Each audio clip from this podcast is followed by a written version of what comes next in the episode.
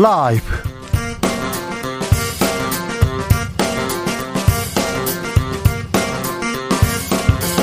2022년 7월 20일 수요일입니다. 안녕하십니까. 주진우입니다. 지지율 떨어지자 말수 줄었습니다. 윤석열 대통령 약식 회견 시간 부쩍 짧아졌습니다. 대우조선해양 파업 관련해서 공권력 투입하느냐 질문에 답변 안 하겠다. 이재용 삼성전자 부회장 사면하느냐 질문에 일절 언급 안 하는 것이 원칙이다. 답했습니다. 8.15 사면 윤석열 정부 첫 특별 사면인데요. 대규모 사면이라는 이야기 나옵니다. 공동 혁신 구역에서 짚어봅니다. 7급에 넣어줄 줄 알았는데 9급이더라. 최저임금보다 조금 더 받고 서울에서 어찌 사느냐. 권성동 대표 직무대행의 발언 논란 커졌습니다. 9급 공무원 비하한다, 지방 비하한다, 질타 쏟아졌는데요. 결국 사과했습니다. 청년 여러분께 상처 줬다면 사과드린다. 이 조건을 달았습니다. 음. 여전히 사적 채용. 아, 여러 사람들이 대통령실에서 근무합니다. 어떤 능력인지 어떤 경력인지는 설명하지 않고 있습니다. 대국민 사과를 요구하면서 대통령께 대국민 사과를 요구하면서 1인 시하는 1인 시위를 하고 있는 고민정 의원 만나보겠습니다. 국회가 개점 휴업 52일 만에 일단 문을 열었습니다. 출발했습니다. 열었어요. 드디어. 하반기 일정 교섭단체 대표 연설로 시작했는데요. 박홍근 민주당 원내대표 김건희 여사가 실세다. 내각 인사 대참사다. 대통령의 권력 사유화는 꼭 대가 치른다면서 대통령 탄핵까지 거론했습니다. 권성동 대표 직무대행은 강하게 반발했는데요. 이슈 티키타카에서 짚어보겠습니다. 나비처럼 날아 벌처럼 쏜다. 여기는 주진우 라이브입니다. 오늘도 자중차에 겸손하고 진정성 있게 여러분과 함께 하겠습니다. 윤 대통령 지지율 하락의 큰 축, 아, 인사 참사, 사적 채용 논란, 이 부분 여러분께서는 어떻게 보시는지 의견 받아보겠습니다. 아, 사적 채용 논란의 본질은 뭐라고 생각하십니까? 아, 예전에도 그랬다고요? 예전과는 다른 점은 뭐라고 생각하시는지 그리고 여러분이 생각하시는 공정에 대한 답도 좀 알려주십시오. 샵 9730 짧은 문자 50원 긴 문자는 100원이고요. 콩으로 보내시면 무료입니다. 그럼 주진우 라이브 시작하겠습니다.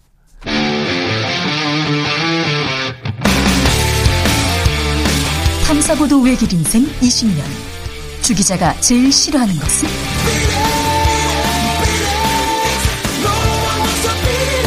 세상에서 비리와 부리가 사라지는 그날까지 오늘도 흔들림 없이 주진우 라이브와 함께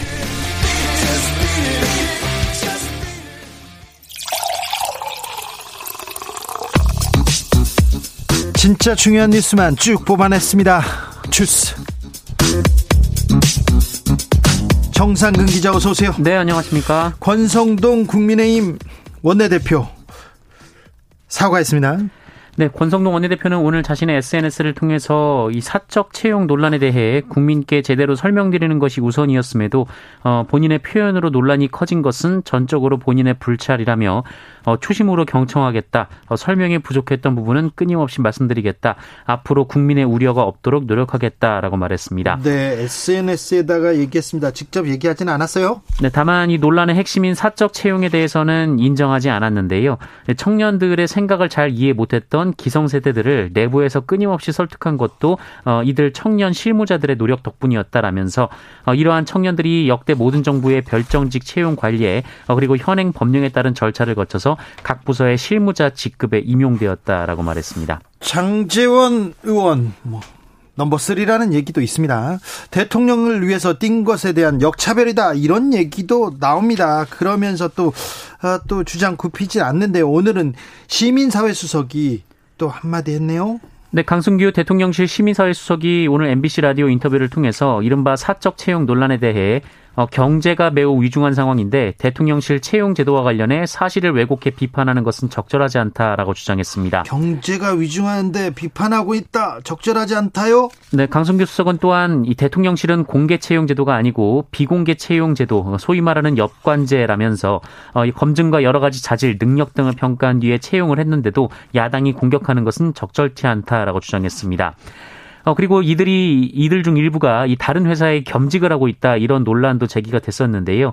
예, 강승규 수석은 검증에서 낙마할 수 있기 때문에 어, 전직 직장을 정리하지 못하도록 했다라고 말했습니다. 엽간제라고 얘기하면은 그러니까 선거나 뭐 어떤 경우 이렇게 선거에서 승리했을 때 그 공적을 나눈다 이렇게 얘기하는데 엽관제까지 얘기가 나왔습니다. 잠시 후에 저희가 공동혁신구역에서 이 문제 자세하게 좀 들여다 보겠습니다. 드디어 국회 열렸습니까? 네, 오늘 박홍근 민주당 원내대표의 교섭단체 연설로 국회가 네, 열렸습니다. 열렸습니다. 네, 민주당 박홍근 원내대표는 오늘 사적 채용, 측근 불공정 인사 등으로 드러나고 있는 대통령 권력의 사유화는 반드시 대가를 치르게 된다라고 비판했습니다.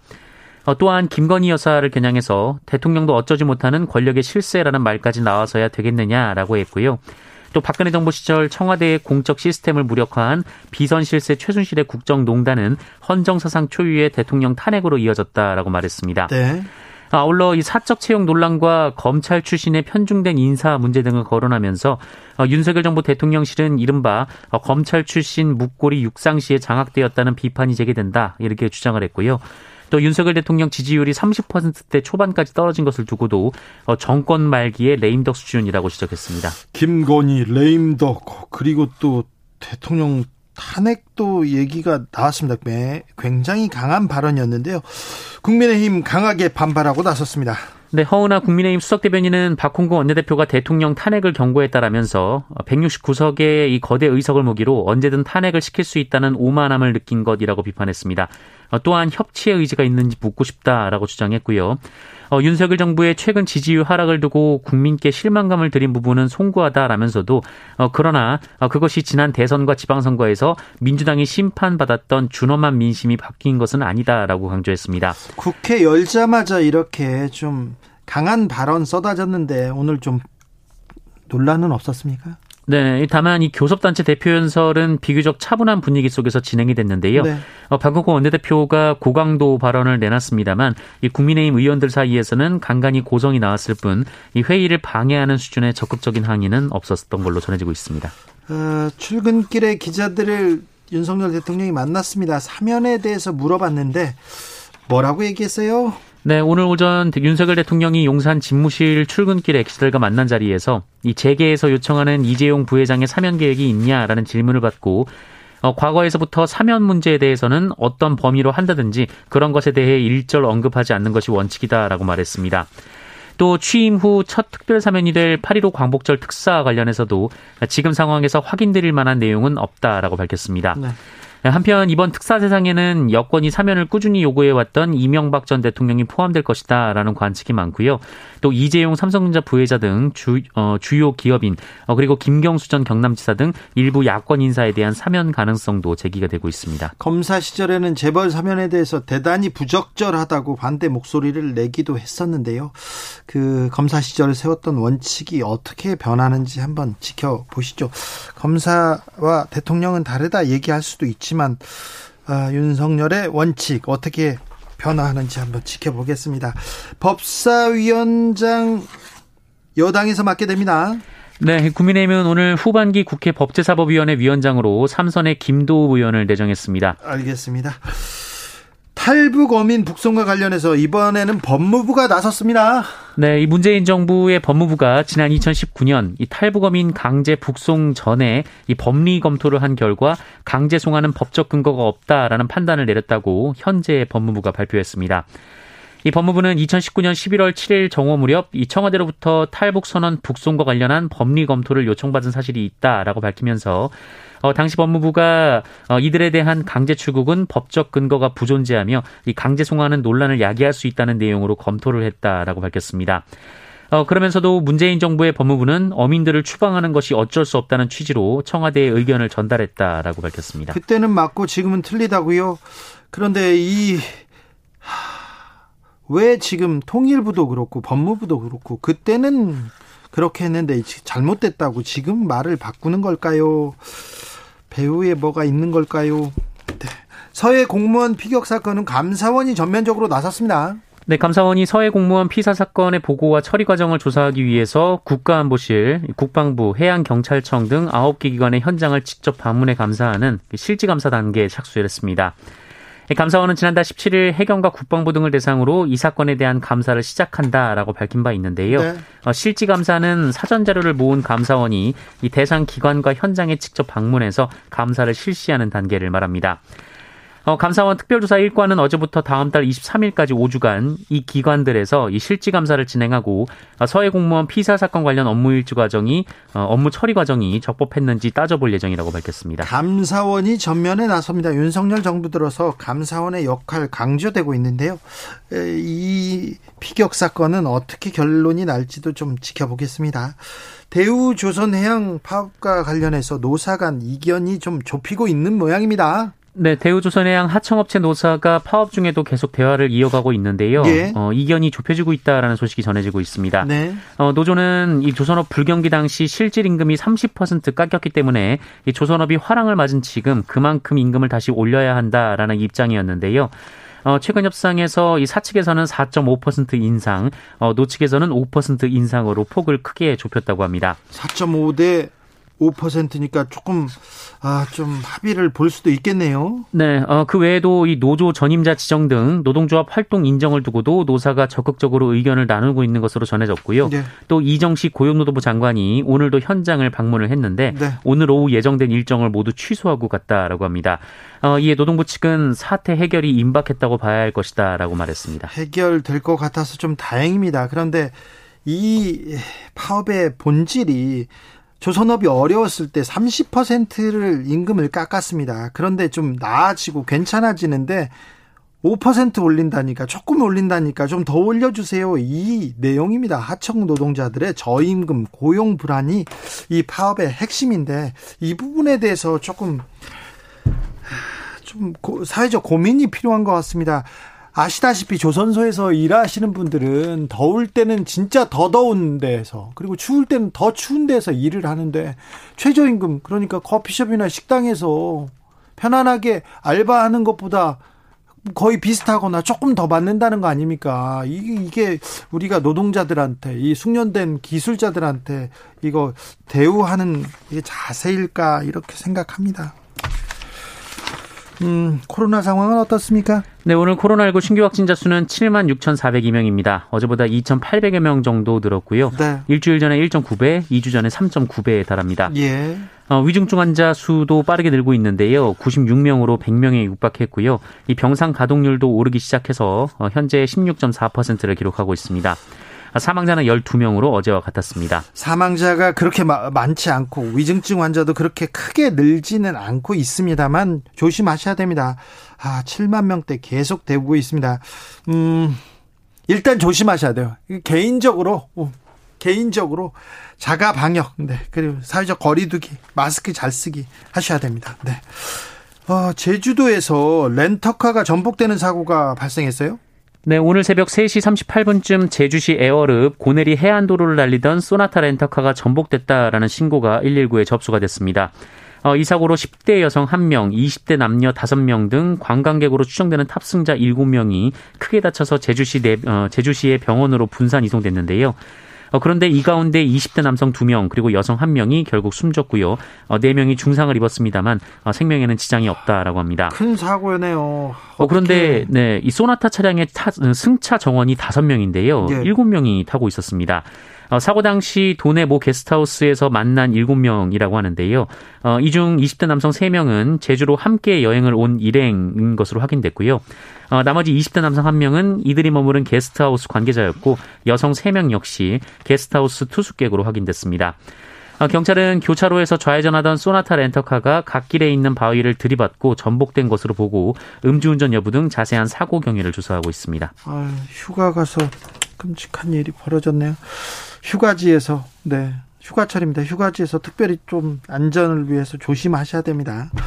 경찰이 조선일보 압수수색에 나섰습니다. 네, 경찰이 부수 부풀리기 의혹과 관련해서 사기 등 혐의로 고발당한 조선일보 본사를 압수수색했습니다.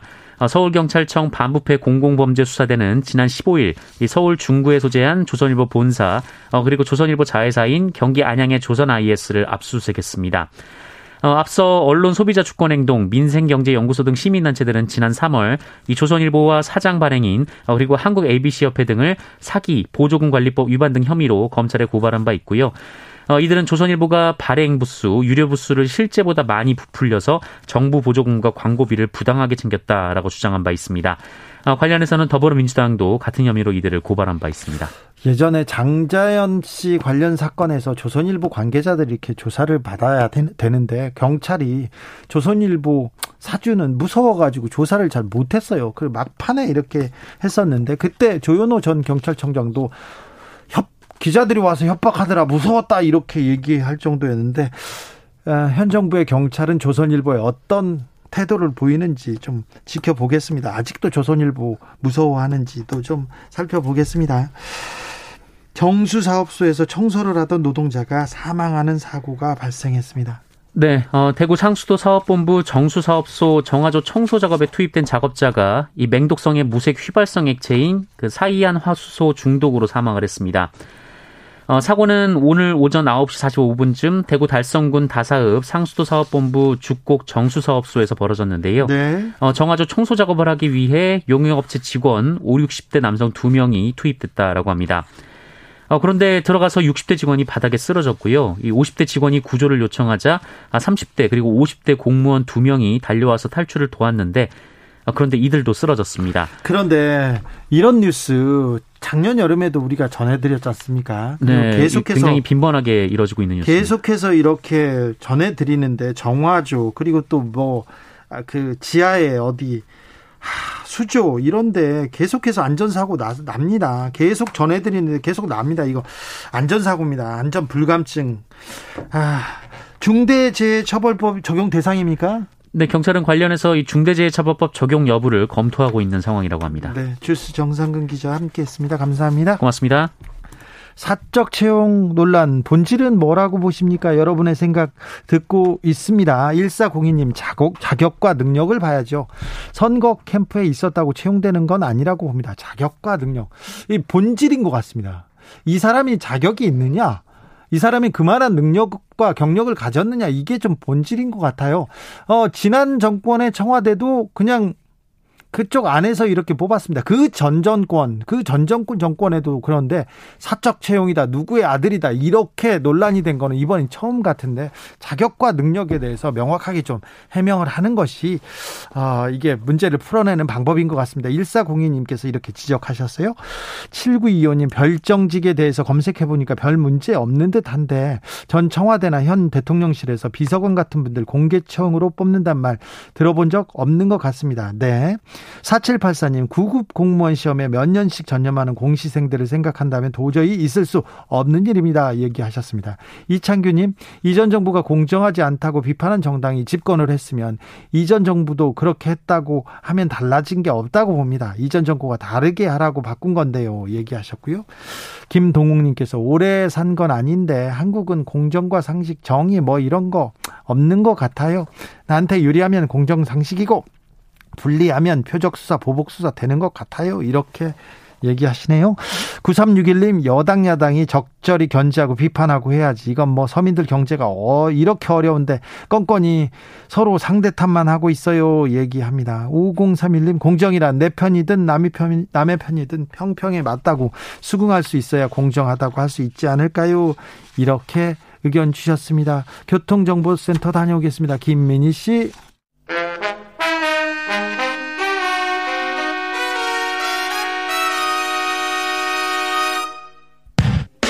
주진우 라이브 돌발 퀴즈. 오늘의 돌발 퀴즈는 객관식으로 준비했습니다. 문제를 잘 듣고 보기와 정답을 정확히 적어 보내주세요. 제닌 옐런 미국 재무장관이 방한했습니다. 외환시장 안정책으로 주목을 끌었던 한미 이것 체계에 대한 구체적 방안은 나오지 않았지만 가능성은 열어뒀다는 평가가 나오고 있는데요.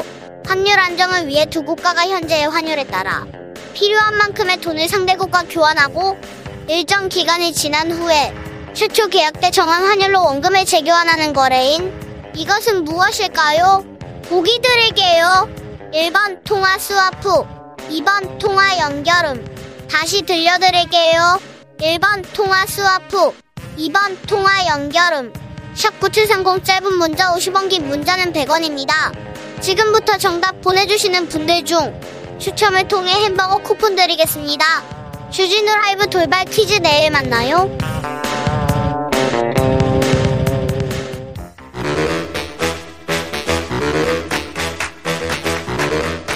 이것이 혁신이다. 여야를 내려놓고 관습을 떼버리고 혁신을 외쳐보다. 다시 만난 정치 공동 혁신구역. 수요일 주진우 라이브는 정쟁 비무장지대로 변신합니다. 자, 혁신에 대해서, 정치 혁신에 대해서 날선 공방은 환영합니다. 주진우 라이브가 지정했습니다. 여야 혁신위원장 두 분 모셨습니다. 전하람 국민의힘 혁신위원. 네, 전남 순천의 천하람입니다. 최지은 민주당 전 국제대변인. 안녕하세요, 최지은입니다. 네, 잘 계시죠, 최지은? 네, 잘 있습니다. 괜찮으시죠? 예, 고맙습니다. 네. 네. 고민이 많으세요? 뭐, 예, 최근에 제가, 어, 저희 지역구 관련해서, 네. 어, 제가 조금 내려놓는 행보를 했기 때문에, 어, 지역분들께는 좀, 아, 아, 송구하고 감사하다는 말씀을 드리고, 저는 더 새로운 모습으로, 아, 아, 진전하도록 하겠습니다. 전진하도록 하겠습니다. 그러니까 저는 이런 거 보면 우리 정치권이 뉴페이스 중독에 걸려 있는 것 같다는 생각이 들어요. 네. 사실 제가 뭐 최지은 위원장님의 생각에 동의하지 않는 부분은 많이 있지만 근데 최지은 위원장님은 민주당에서 굉장히 좋은 인재거든요. 사실 네. 뭐 우리가 맨날 뭐 청년 정치, 청년 정치 뭐 노래를 부르지만 사실 세계은행 출신의 젊은 인재를 민주당이 뭐 어떻게 많이 구할 수 없는 인재거든요. 네. 근데 그럼에도 불구하고 어찌 보면 민주당이 항상 새로운 인재 타령을 하면서 어, 당내에 있는 인재의 소중함을 잘 모르는 게 아닌가. 뭐 그건 네. 저희 당도 마찬가지라고 생각합니다. 네. 원래 저기 자, 잡아놓은 집토끼는, 물고기 뭐 그런 네, 건가요? 집토끼 잡아놓은 네. 물고기는 신경 안 쓴답니다. 자, 국회가 일단 문 열고 출발했습니다. 다행입니다. 어, 이제 국회가 일할 것 같습니까? 글쎄요, 아직까지도 뭐 여기 이당 저당 할 거 없이 내부 어, 뭐 권력 투쟁이라든지 또 어, 민주당 같은 경우에는 전당대회 이후에 또 새로운 지도부가 만들어지고 이런 것이 너무 큰 이슈가 되고 있어서 국회가 일을 해야 되지만 당내 정치가 지금 주류가 아닌가 생각이 네. 듭니다. 특별히 국민의힘 간장연대, 김장연대 계속 이렇게 나옵니다. 김장철도 아닌데. 네. 그런 얘기 하죠. 김장철은 없어요. 그러니까 이게 이제 참 어려운 겁니다. 이게 사실은 제가 국회의원이라도 음. 정책통이라고 불리면은 좀 서글플 것 같기도 해요. 그래요. 네, 예를 들어 막 열심히 정책 만드는 것보다 네. 뭐 예를 들어 한 번 형제는 영원한 형제다 이런 얘기 한 번 하는 게 훨씬 더 이제 언론에 대서특필 되니까 네. 좀 서글플 것 같긴 합니다만은 그럼에도 불구하고 말씀하신 것처럼 저희 당이 집권 여당이 됐음에도 불구하고 정책 얘기는 안 나오고 맨날 뭐 간장, 뭐 김장 이런 얘기만 너무 많이 나오는 거에 대해서는 뭐 저희도 반성할 부분 분명히 있다고 생각합니다. 아, 그러니까요. 지금 더 깐분해 누구랑 친하네 음. 형 동생 그런 게 더 많이 나와요. 아유 지긋지긋해요 그런 거. 그래요? 네, 국민들 이제 사실은 저는 이준석 대표가 지난번에 당선된 것도 뭐 여러 이유가 있겠지만은 그런 어떤 패거리 정치, 막 끼리끼리 형님 동생 하면서 몰려다니는 정치를 개파는 청산하고 아, 좀 그만하자라고 하는 국민의 명령 아니었나 싶습니다. 네. 네. 윤석열 대통령이 대우조선해양 파업 관련해서 기다릴 만큼 기다렸다 이렇게 얘기했습니다. 여기에 대해서는 최지은 할 말이 많습니다. 네. 어, 사실 뭐 기다릴 만큼 기다렸다 이 말이 공권력을 좀, 좀 투입할 수 있다. 이렇게 어, 시사하는 것 같은데 이건 너무, 너무한 거라고 보입니다. 지금 파업 방식에 대해서 어, 지금 정근대적이다. 또 고용노동부 차관 이런 말씀을 하셨는데 지금 파업 방식이 아니고 이 파업 을 하는 노동자들을 대하는 정부의 방식이 정근대적인 것 같거든요. 지금 이제 원, 원청, 하청, 그리고 노사, 어, 사자 협상이 진행되고 있는데 오히려 대화를 통해 가지고 타협과 합의를 이끌어내야 되는 상황에서 중재는 커녕 공권력 투입을 제시하겠다는 거는 굉장히 사측에 일방적으로 손을 들어주는 모양새고 또 공권력을 투입한 다음에 그 다음에 어떻게 하겠다는 거는 게 없다, 없기 때문에 결국 파국으로 치닫는 과정을 열어놓은 것이지 구체적 인 해결책을 제시한 것은 아니라고 보입니다. 그러니까 저는 저희 당이나 저희 정부가 그 노동자들에 대해서 조금 더 따뜻한 시각, 뭐 따뜻한 태도를 지니는 것 필요하다라고 생각합니다. 다만 이 사건 같은 경우에 대우조선 이제 하청노조 파업 같은 경우는 이게 파업이 예를 들면 어제 시작된 게 아닙니다. 그러니까 어제 시작됐는데 저희가 오늘 갑자기 아 공권력 투입하겠다 이러면 그건 저희가 나쁜 놈이 나쁜 사람이죠. 근데 이게 지금 49일 동안 진행이 되고 있고요. 물론 노동조합의 열악한 처지나 이런 부분들 저희가 이해 못하는 바는 아니지만 어 굉장히 부당하고 불법 불법한 형태로 파업이 이루어지고 있습니다. 그러니까 우리가 어 쟁의 행위의 대원칙이 쟁의 행위에 가담하지 않은 다른 이제 노동자들에게 피해를 크게 입혀서는 안 되는 것이거든요. 물론 어느 정도의 피해는 불가피합니다만은. 근데 지금 하청 노조에서 건조 중인 VLCC 그러니까 이제 원유 운반선이죠.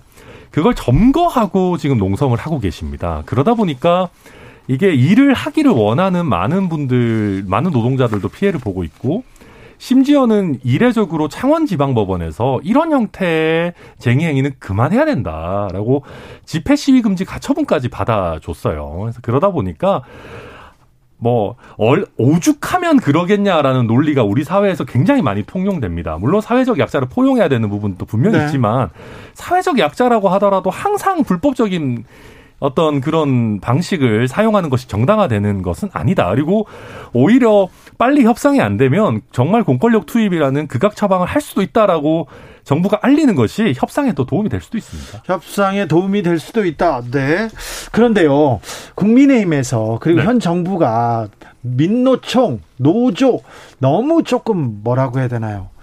적대시하는 경향이 있어요. 아, 저도 그런 게 좀 아쉬워요. 그러니까 이게 물론 저도 이제 민주노총이 과연 우리 노동자 절대 다수를 뭐 공평하게 대변하느냐에 대해서 문제의식 갖고 있습니다. 네. 오히려 이제 어, 대기업 생산직 정규직 노조만 네. 대변하는 거 아니냐라는 문제의식이 있지만 그럼에도 불구하고 우리가 양대 노총이라고 할 수 있는 민주노총과 한국노총과는 어, 좋은 관계는 아니더라도 최소한 말이 통하는 관계를 유지해야 됩니다. 네. 저희 정부도 그렇고 저희 국민의힘도 그렇고 그리고 자칫 잘못하면 이게 정무적으로 저희가 반 노동 정당으로 비칠 수가 있어요. 예. 아니 국민의 절반 이상이 노동자인데 반 노동을 해가지고 어떻게 집권을 합니까? 그러니까 어, 민주노총과도 어, 얘기를 할 때는 얘기를 하고 서로 협상할 때는 협상해야 된다. 저는 그렇게 생각합니다.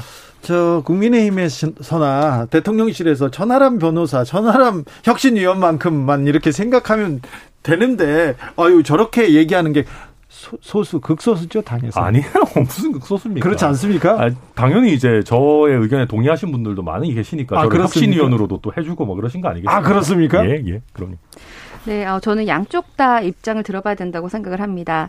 어, 그 민주노총 금속노조 어, 담당자 말씀을 들어보니까 회사가 관리자들을 동원해서 투쟁 중인 조합원들에게 폭력을 행사하거나 농성장을 부순 적도 있다고 해요. 그러니까 이게 어느 한쪽이 불법적이다라고 하기 전에 양쪽 다 상황을 봐야 되는데 지금 어, 우리나라 그 조선 업체, 어, 조선 어, 업계에서 생산의 80% 이상을 노동자들이 담당을 하는데 이때 하, 특히 그 하청 노동자들이 굉장히 많은데 이 네. 중에서 네. 한 어, 이 이런 하, 하청 비정규직 노동자들은 정규직 노동자들의 한 60% 정도만 임금을 받고 있다고 하거든요. 네. 2014년에 어, 당시에 비교했을 때 계속 이제 노, 그, 어, 조선업계가 불황이다 보니까 노동자들에게 인내를 감수했고. 네. 그래서 결국은 임금 실수령이 2014년보다는 30% 이상 줄었다고 해요. 그러니까요. 근데 이분들이 30%를 처음에 얘기를 했지만 지금은 많이 타협을 해가지고 10%까지 지금 요구가 낮아졌어요. 그래요? 그래서 지금, 어, 노, 그 노, 노동계에서는 계속 교섭을 하면서 타협을 하고 있는데 네. 사측에서는 아무런 그런 것도 없이 공권력을 투입하고 이건 불법이다라고 해버리면 중재가 안 되는 거 아닙니까? 그래서 양쪽 다 조금 중재를 해야 되고 윤석열 정부는 이런 데서 리더십을 보여줘야 되는데 해결책이 없다는 것이 굉장히 답답한 아, 상황입니다. 이게 근데 이제 계속 진행 중인 협상이기 때문에 네. 아마 조금 그 follow를 하셔야 될 것 같은데 지금 그 노, 사측에서 5% 인상 제안했고 노측에서 4.5% 플러스 네. 내년에. 한 10%를 네. 추가로 인상하는 정도로 많이 이제 어, 좁혀지고 있습니다. 그래서 이게 예, 협상이 계속 진행 중이다. 네. 뭐 테이블이 닫힌 게 아니다. 네네 협상이 조금 근접했다니까 좀 지켜보자고요. 네. 신근섭님 불법은 안 된다고 하면 소통될 수 있는 다른 방식을 좀 만들어 줘야죠.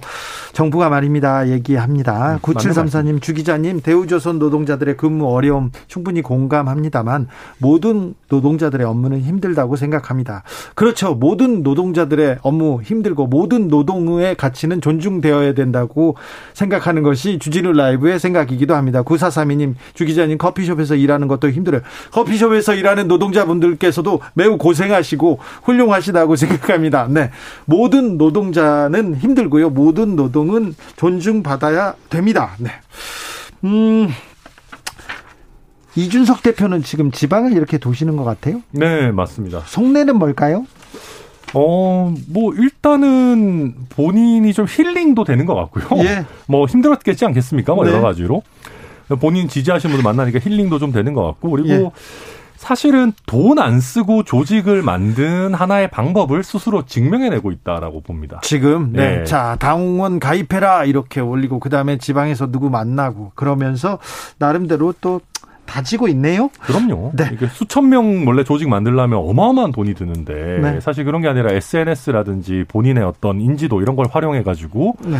거의 돈 한 푼 들이지 않고 각자 회비 내고 와가지고 이렇게 조직을 만든다는 게 뭐 참 대단한 일이죠 어떻게 보면. 자 세금으로 코인빚 갚아준다고 빚 갚은 사람만 바보냐 이게 공정인가 이렇게 보수적인 사람들 중에서도 그리고 청년들 중에서도 이거 어떻게 된 겁니까 얘기하는 사람들이 많습니다.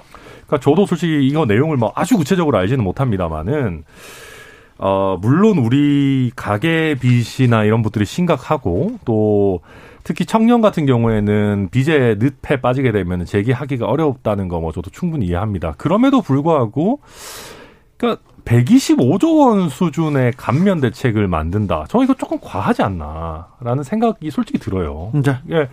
아무래도 이제 돈이라는 게 결국은 이게 하늘에서 떨어지는 게 아니고 세금이죠. 그러니까 세금은 그 중에 아주 일부만 들어간다라고는 합니다. 뭐 그럼에도 불구하고 금융기관에서 그 재원들을 마련해서 뭐 탕, 탕감 계획을 만든다고 하면 결국 그 돈도 금융기관에 이용하는 여러 이용자들의 네. 주머니에서 나오는 꼴이 되지 않겠습니까? 그래서 글쎄요, 뭐 이게 뭐 청년들의 빚 갚아준다, 뭐 듣기는 좋습니다만은 저도 솔직히 약간 씁쓸한 기분을 지울 수는 없습니다. 저는 윤석열 정부의 경제 정책 전체가 아직까지도 비전이 불투명하고 엇박자를 계속 내고 있다고 생각을 하는데요. 일각에서는 어, 그 경제팀이 재정 건전성을 굉장히 강조하고 문재인 정부 때뭐 뭐 나라 국간이 바닥났다 이제 다시 채우겠다 그러면서 어, 재정을 건전하게 하겠다 재정 준, 준칙도 만들겠다 이렇게 하거든요. 그러면 결국은 세금을 더 많이 걷고 덜 쓰면은 재정이 건전해지는 겁니다. 그런데 계속 감세 정책을 얘기를 하고 뭐 감면을 해주고 이렇게 하는데 어떻게 그 재정 건전성과 감세와 동시에 이런 지원 위기 극복을 위한 지원까지 다 달성할 수 있을까? 이게 불가능한 얘기를 지금 계속 해야 되는데 도대체 이 중에서 우선순위가 뭐냐? 뭐부터 달성하겠냐? 이런 것이 보이지 않고 사실 지금은 재정 건전성보다는 오히려 경제 위기 때문에 위기 극복을 할 상황인데 취약계층 지원이라든지 어, 과도한 그 임금 물가 인상으로 인해서 고통받으시는 서민들에 대한 지원 이런 것이 먼저 논의돼야 된다고 생각합니다. 최진 대변인 윤석열표 경제정책 얘기하는데 그렇게 맨날 비판하는데 잘하는 거 없습니까? 하나라도 잘하는 것부터 하나는 좀 예 저는 이번에 사실 제디 옐레나 미국 재무장관이 왔었을 때 네. 어 뭐 외환 시장 안정을 위해서 실질적인 협력을 하자 그런 메시지는 굉장히 좋다고 생각을 합니다. 당장 이제 뭐 한미 통화 스와프라는 구체적인 얘기는 안 나왔지만 그런 가능성을 열어뒀다고 생각을 하고요. 네. 어, 그동안 우리가 경 우리 뭐 경제 안보 얘기를 많이 하는데 한미 동맹이 기존의 안보에서 이제 금융까지 경제 안보가 금융까지 뭐 외환 시장까지 이렇게 확장한다 이런 메시지는 굉장히 좋지만 구체적으로 이것을 어떻게 할 것이냐라는 그 어, 구체안도 좀 나와야 된다고 생각합니다. 구체적인 안은 없습니까? 네, 아직은 없습니다. 아니 뭐 또 그 협력의 물꼬를 열었고 이제 앞으로 이제 협력할 수 있는 방안들이 시장에 안정감을 주는 게 있죠. 그 네. 자체로 좋은 시그널이고요. 이게 지금 경제가 참 어려운 국면입니다. 왜냐하면은 어, 정부가 확장적 재정 정책을 쓰게 돼 써서 시중에 돈을 많이 풀게 되면 겨우 이제 금리 올려가지고 물가 잡자라고 하는 게 또 이게 모순되는 정책으로 비춰질 수가 있어요. 그래서 어, 뭐 코로나 초창기처럼 지금 정부가 돈을 푸는 데에 부담이 적은 국면이 현재 아닙니다. 물가 상승률 자체가 워낙 높기 때문에. 그런 와중에서도 서민과 청년층이 이제 빛의 늪으로 빠져들지 않도록 하기 위해서 지금 뭐 고육지책을 저도 꺼내 놓은 것 같긴 한데 그럼에도 불구하고 최지은 위원장이 말씀하신 것처럼 어, 조금 더 우선순위를 명확히 할 필요는 있다. 재정 건전성이라면 이걸 어떻게 달성할 건지. 그리고 감세를 하는 경우에는 그 감세분을 뛰어넘을 정도의 예를 들면 생산력 증대나 아니면 투자 증대가 생겨서 뭔가 이 세금에 있어서 크게 무리가 없을 거다라고 하는 부분들 국민들께 좀 설득이 돼야 될 것 같습니다. 권성동 대표 권한대행 이어서 박성중 의원 뭐 언론노조 출신이 언론 장악한다 공영방송 주무른다 계속해서 공영방송 때리기 나서는데 이거는 어떻게 보고 계십니까? 네, 뭐 저는 어 방송은 정말 중립성이 보장이 돼야 된다고 생각을 합니다. 여야가 누구든지 뭐, 뭐 집권당에 따라서 저는 이런 얘기도 들었어요. 어떤 진행자는 오히려 뭐 이 대통령이 되면은 뭐 그 자리를 떠나야 될 수도 있다. 이런 소문도 들었는데 이런 것이 우리 2022년 대한민국의 이 민주주의 아, 국가에서 이런 언론 탄압, 그, 어, 여, 여당의 그 힘 있는 세력의 어, 특정인 편애, 이런 것이야말로 정말 우리가 어, 후진적인 민주주의를 보여주는 것이라고 생각하고 그런 일은 절대 없도록 제도적으로, 아, 그리고 우리 정치적으로 이런 것은 우리가 지켜봐야 된다고 생각합니다. 저는 저희 당이 이런 얘기는 좀 안 했으면 좋겠어요. 언론에 대해서. 그리고 일단 지지율이 요즘 흔들리고 있는데 언론들을 왜 적으로 돌립니까? 사실은 그 정무적으로 그냥 놓고 봤을 때도. 네. 그리고 어 저는 비판적인 언론들을 우리가 왜 그렇게 부담스러워 하나.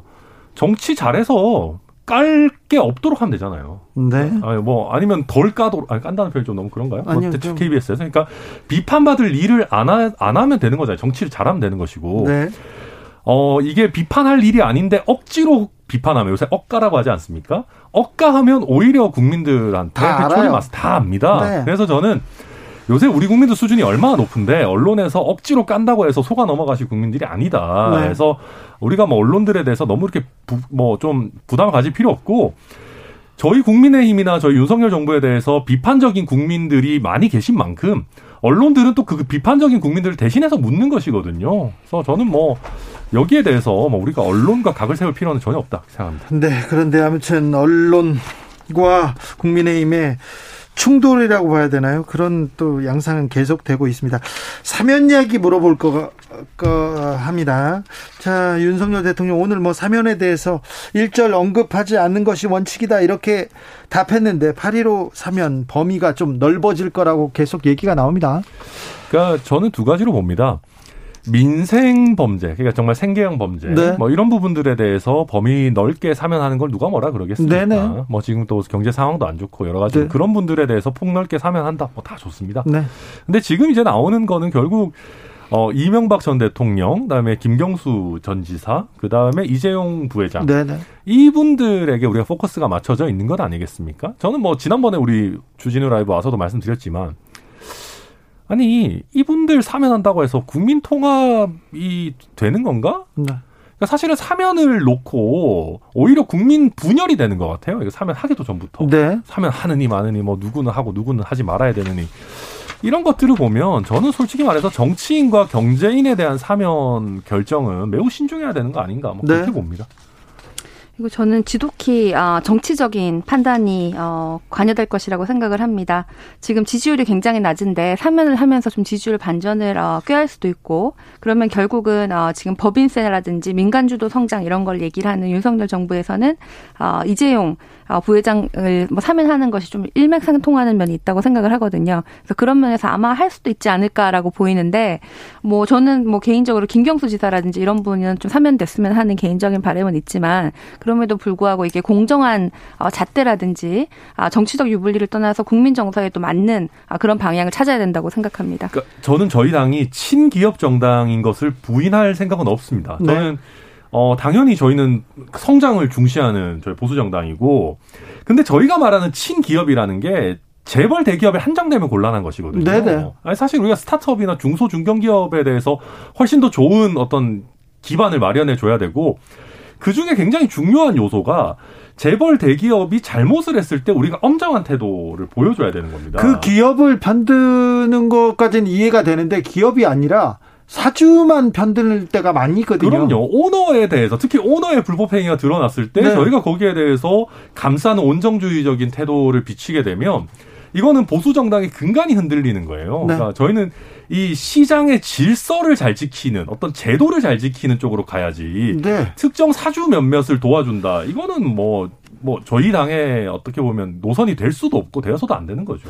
아, 지금 이재명 이재용 부회장이 구속되었던 이유 그리고 지금 재판받는 이유가 삼성의 이익을 위해서 뭐 경제 활동을 한 게 아니라 사주의 이익을 위해서 삼성이 피해를 보는 삼성의 그 이 회사의 이익을 사주가 이렇게 약탈하는 그런 의미 때문에 이렇게 사법 처리를 됐는데 그 부분에 대해서 천하람 변호사가 법적으로도 따끔하게 이렇게 짚어주셨습니다. 김미경님께서 네. 윤 정부 여당 경제 살리는 거 좀 해주세요. 우리 경제 응급실 가기 일부 직전입니다. 이렇게 얘기합니다. 경제 민생에 대한 얘기가 조금 부족한 것은 사실인 것 같아요. 아, 그래서 저는 대통령께서 이번에 스타 장관 말씀하신 거가 아주 잘하셨다라고 생각합니다. 그래요? 왜냐하면은 대통령이 오늘도 말씀하셨지만은 어, 본인이 안 보여도 되니까 일 잘하고 이런 사람들 좋아한다, 원래도. 네. 얘기하셨잖아요. 그게 사실은 정답입니다. 그래서 어 다만 제가 여기서 스타 장관이에 대해서 한마디 하자면은 한동훈 이상민 장관이 스타 장관이 되면 저희 정부에게 굉장히 안 좋은 겁니다. 그렇죠. 예. 민생을 다루는 추경호 부총리, 뭐 원희룡 장관 이런 사람들이 스타 장관이 되면 말씀하신 것처럼 저희가 경제와 민생을 챙기는 정부가 되는 것이거든요. 그런데요, 경제 민생 장관들이 보이지 않았어요, 지금껏. 그리고 지금도 보이지 않아요. 아니, 뭐 열심히는 하고 있어요. 열심히 그래요? 하고 있고 뭐 원희룡 장관 같은 경우도 이제 뭐 GTX나 뭐 아니면은 뭐 재, 재건축 초과 이익 환수나 이런 것들 이슈 던지고 있는데 이제 뭐 조금 뭐 몸 풀었으니까 지금부터 실력이 나오지 않을까. 김배공님께서 네. 천하람 위원장 방송에서 좋은 얘기 많이 하시는데 당내에서도 좀 많이 해주시길 부탁드립니다. 얘기합니다. 네, 저는 뭐 스타 장관, 뭐 과거에 또 책임 총리 이런 말들이 다 수사밖에 안 되는 것 같습니다. 한덕수 어, 국무총리 앉을 때 책임 총리 하겠다. 하겠다 이렇게 하셨는데 책임 총리는 인사권을 가져야 되는데 장관을 한덕수 총리가 인사 임명한 사람은 한 명도 없고 대부분 뭐 윤석열 어, 대통령의 측근이거나 뭐뭐 뭐 검사 출신이거나 이런 분들로 많이 채워지지 않았습니까? 그래서 이 책임 총리란 말 이후에 지켜진 게 하나도 없고 뭐 경제 안보 비서관이라는 것도 새로 만들었습니다. 근데 그 안에서 우리가 뭐 그분이 뭐 하시는지 어떤 메시지를 내놓는지 알 수가 없어요. 그래서 뭐 말할 때는 굉장히 좋았는데 실제로 말씀하신 것처럼 대통령만 보이고 우리가 장관이 아무도 보이지 않는다. 총리도 보이지 않는다. 이렇게 얘기를 하시거든요. 네. 그래서 대통령은 큰 방향을 제시해 주시고 이게 두리뭉실하지만 구체적인 해결책과 해법책을 내놓는 사람은 아직까지 아무도 없기 때문에 윤석열 정부의 경제 정책이 어디로 갈 건지조차가 우리가 무슨 뭐 경제 뭐 방향 보고서 이런 게 나왔는데 거기도 좀 두리뭉실하게 MB 정권의 줄푸세, MB 정권 two 하고 있다는 거 아닙니까? 그래서 여기에 대해서는 어 장관 진짜 장관들이 일할 수 있게 그럼 대통령이 조금 말을 자중하시고 장관들에게 책임과 권한을 주셔야 된다고 생각합니다. 네, 뭐 장관들에게 책임과 권한을 줘야 된다라는 말씀 뭐 저도 동감하고요. 다만 대통령께서 그런 걸 아예 안 하고 계시지는 않다고 생각합니다. 좀 이제 지금 이제 사실 우리 정부가 이제 출범한 지 한 두 달 정도 됐습니다. 그리고 장관들이 각자 업무를 개시한 것은 사실 그거보다 더 짧은 시간이고요. 그렇다 보니까 아직 뭐 뭐가 나온 게 없지 않냐라고 독촉하시기엔 조금 이른 시기라고 생각하고 그다음에 저희 경제팀 같은 경우에 뭐 줄푸세라고 하셨지만 어, 사실 민간 주도로 성장을 가져가야 된다. 민간에서 양질 일자리가 나와야 된다라는 게 사실 뭐 정론 아니겠습니까? 네. 과거에 네. 소득 주도 성장 이런 게 사실 듣도 보도 못한 얘기거든요. 그래서 그런 거 안 하는 것만 해도 굉장히 잘하고 있는 거고.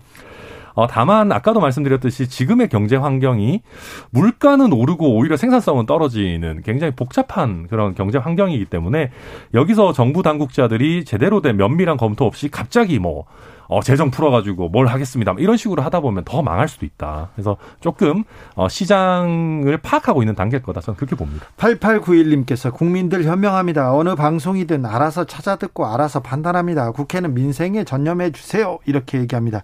7554님께서 저는 춘천 사시는 춘천 사는 40대 민주당 지지자 주부인데요. 이준석 대표 춘천 왔다니까 한번 만나보고 싶더라고요. 그냥 인간적으로 위로해주고 싶었어요. 이런 분도 있습니다. 최근에 지지율이 급 폭락한다. 그러니까 윤 대통령이 말을 아끼고 김건희 여사가 보이지 않습니다. 어, 좀, 좀 지지율 반등에 아니면 좀, 좀 회복에 도움이 될 것 같습니까? 도움이 되죠. 왜냐하면은 아까 우리 민생 경제 스타 장관 얘기했지만은 어, 주변에서 너무 소리가 많이 나오면은 장관이 아무리 좋은 정책을 발표해도 솔직히 안 보입니다. 네. 장관 입장에서도 제가 정책 연구 막 몇 날 며칠 밤을 새서 하는 것보다 김건희 여사님이 어떤 스커트를 입었는지가 더 이슈가 될 수밖에 없는 게 참 씁쓸하지만 그게 또 네. 현실이거든요. 현실이에요, 현실이에요. 그런 면에서 저는 최근에 민생과 경제가 강조 강조되는 국면에서 김건희 여사가 노출을 조금 줄여주시는 건 저는 굉장히 좋은 일이라고 생각하고요. 그리고 윤석열 대통령의 도어 스태핑 관련해서도 뭐 너무너무 갈수록 짧아지고 있다 이럴 거면 왜 하냐 이런 얘기들도 있지만 대통령이 너무 많은 말씀을 하시면은 장관들이 안 보여요. 네. 그래서 저는 뭐 지금 좋은 방향으로 가고 있다 그렇게 봅니다. 네, 뭐 저는 지지율 전체적으로 이렇게까지 빨리 떨어진 적이 거의 없지 않습니까? 그래서 우리 국민들께서 윤석열 후보의 그 공정이라는 것에 기대를 많이 하셨는데 뭐 인사에서도 전혀 공정하지 않고 소통하는 모습도 보여주지 않고 민생에 대해서는 두리뭉실한 뭐 방향성 메시지지 해법은 없고 이러면서 실망을 많이 하신 것 같아요. 그래서 이거는 뭐 당장 뭐 대통령이 도어 스태핑을 하지 않는다, 뭐 김건희 여사 노출을 언론에 줄인다 이런 거는 굉장히 작은 한 가지의 그 방법 어, 기술적인 문제고 보다 근본적으로는 윤석열 정부가 앞으로 어떤 비전을 가지고 우리나라를 경제 위기에서 어떻게 극복할 건지에 대한 해법이 나타나야지 이게 달성할 수 있다고 생각을 합니다. 네.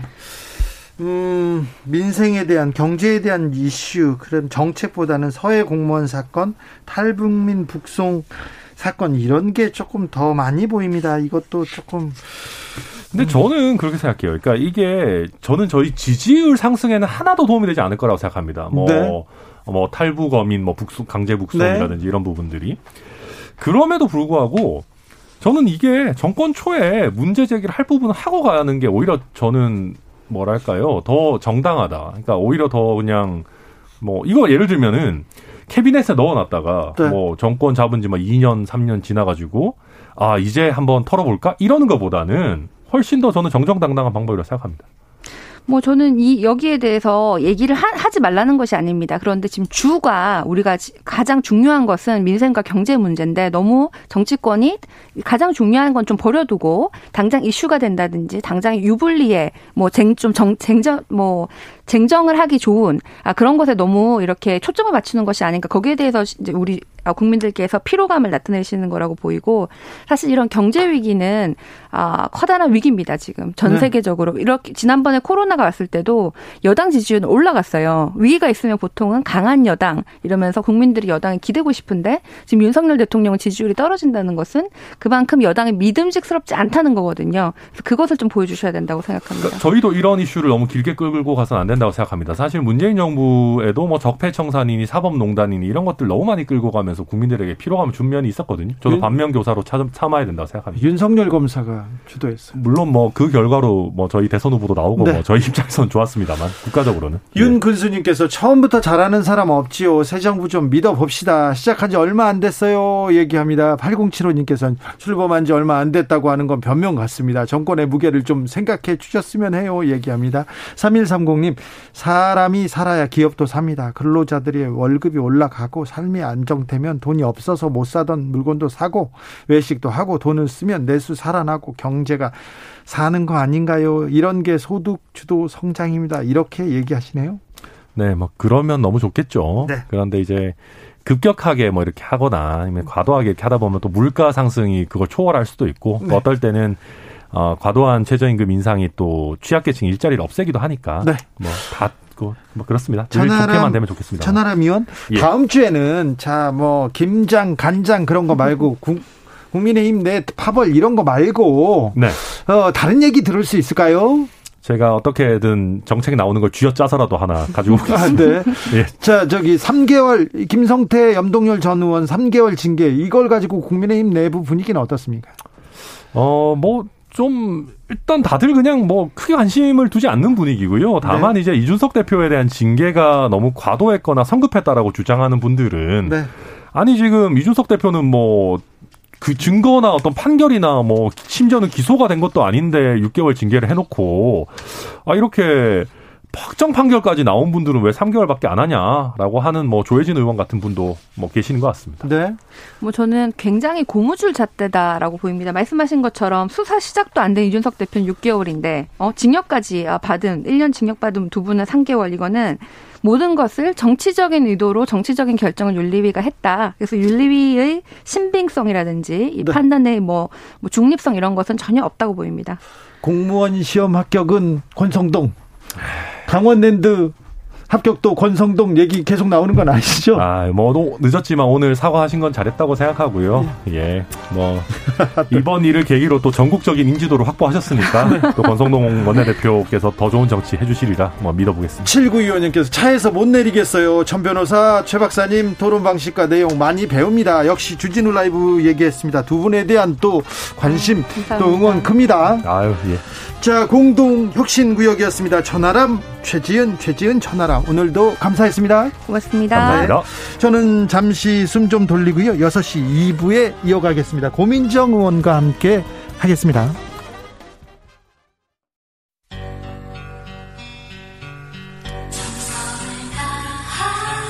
정성을 다하는 국민의 방송. KBS 주진우 라이브 그냥 그렇다고요. 재난 속보 알려드리겠습니다. 서해안 고속도로 비탈면 보강 공사에 따라서 목포 방향 일로 인터체인지에서 죽림 인터체인지 구간에 7시 20, 아, 7월 20일 16시부터 7월 22일 24시까지 통행을 차단할 예정입니다. 도로 이용자께서 인근 국도 및 지방도로 우회하여 주시기 바랍니다.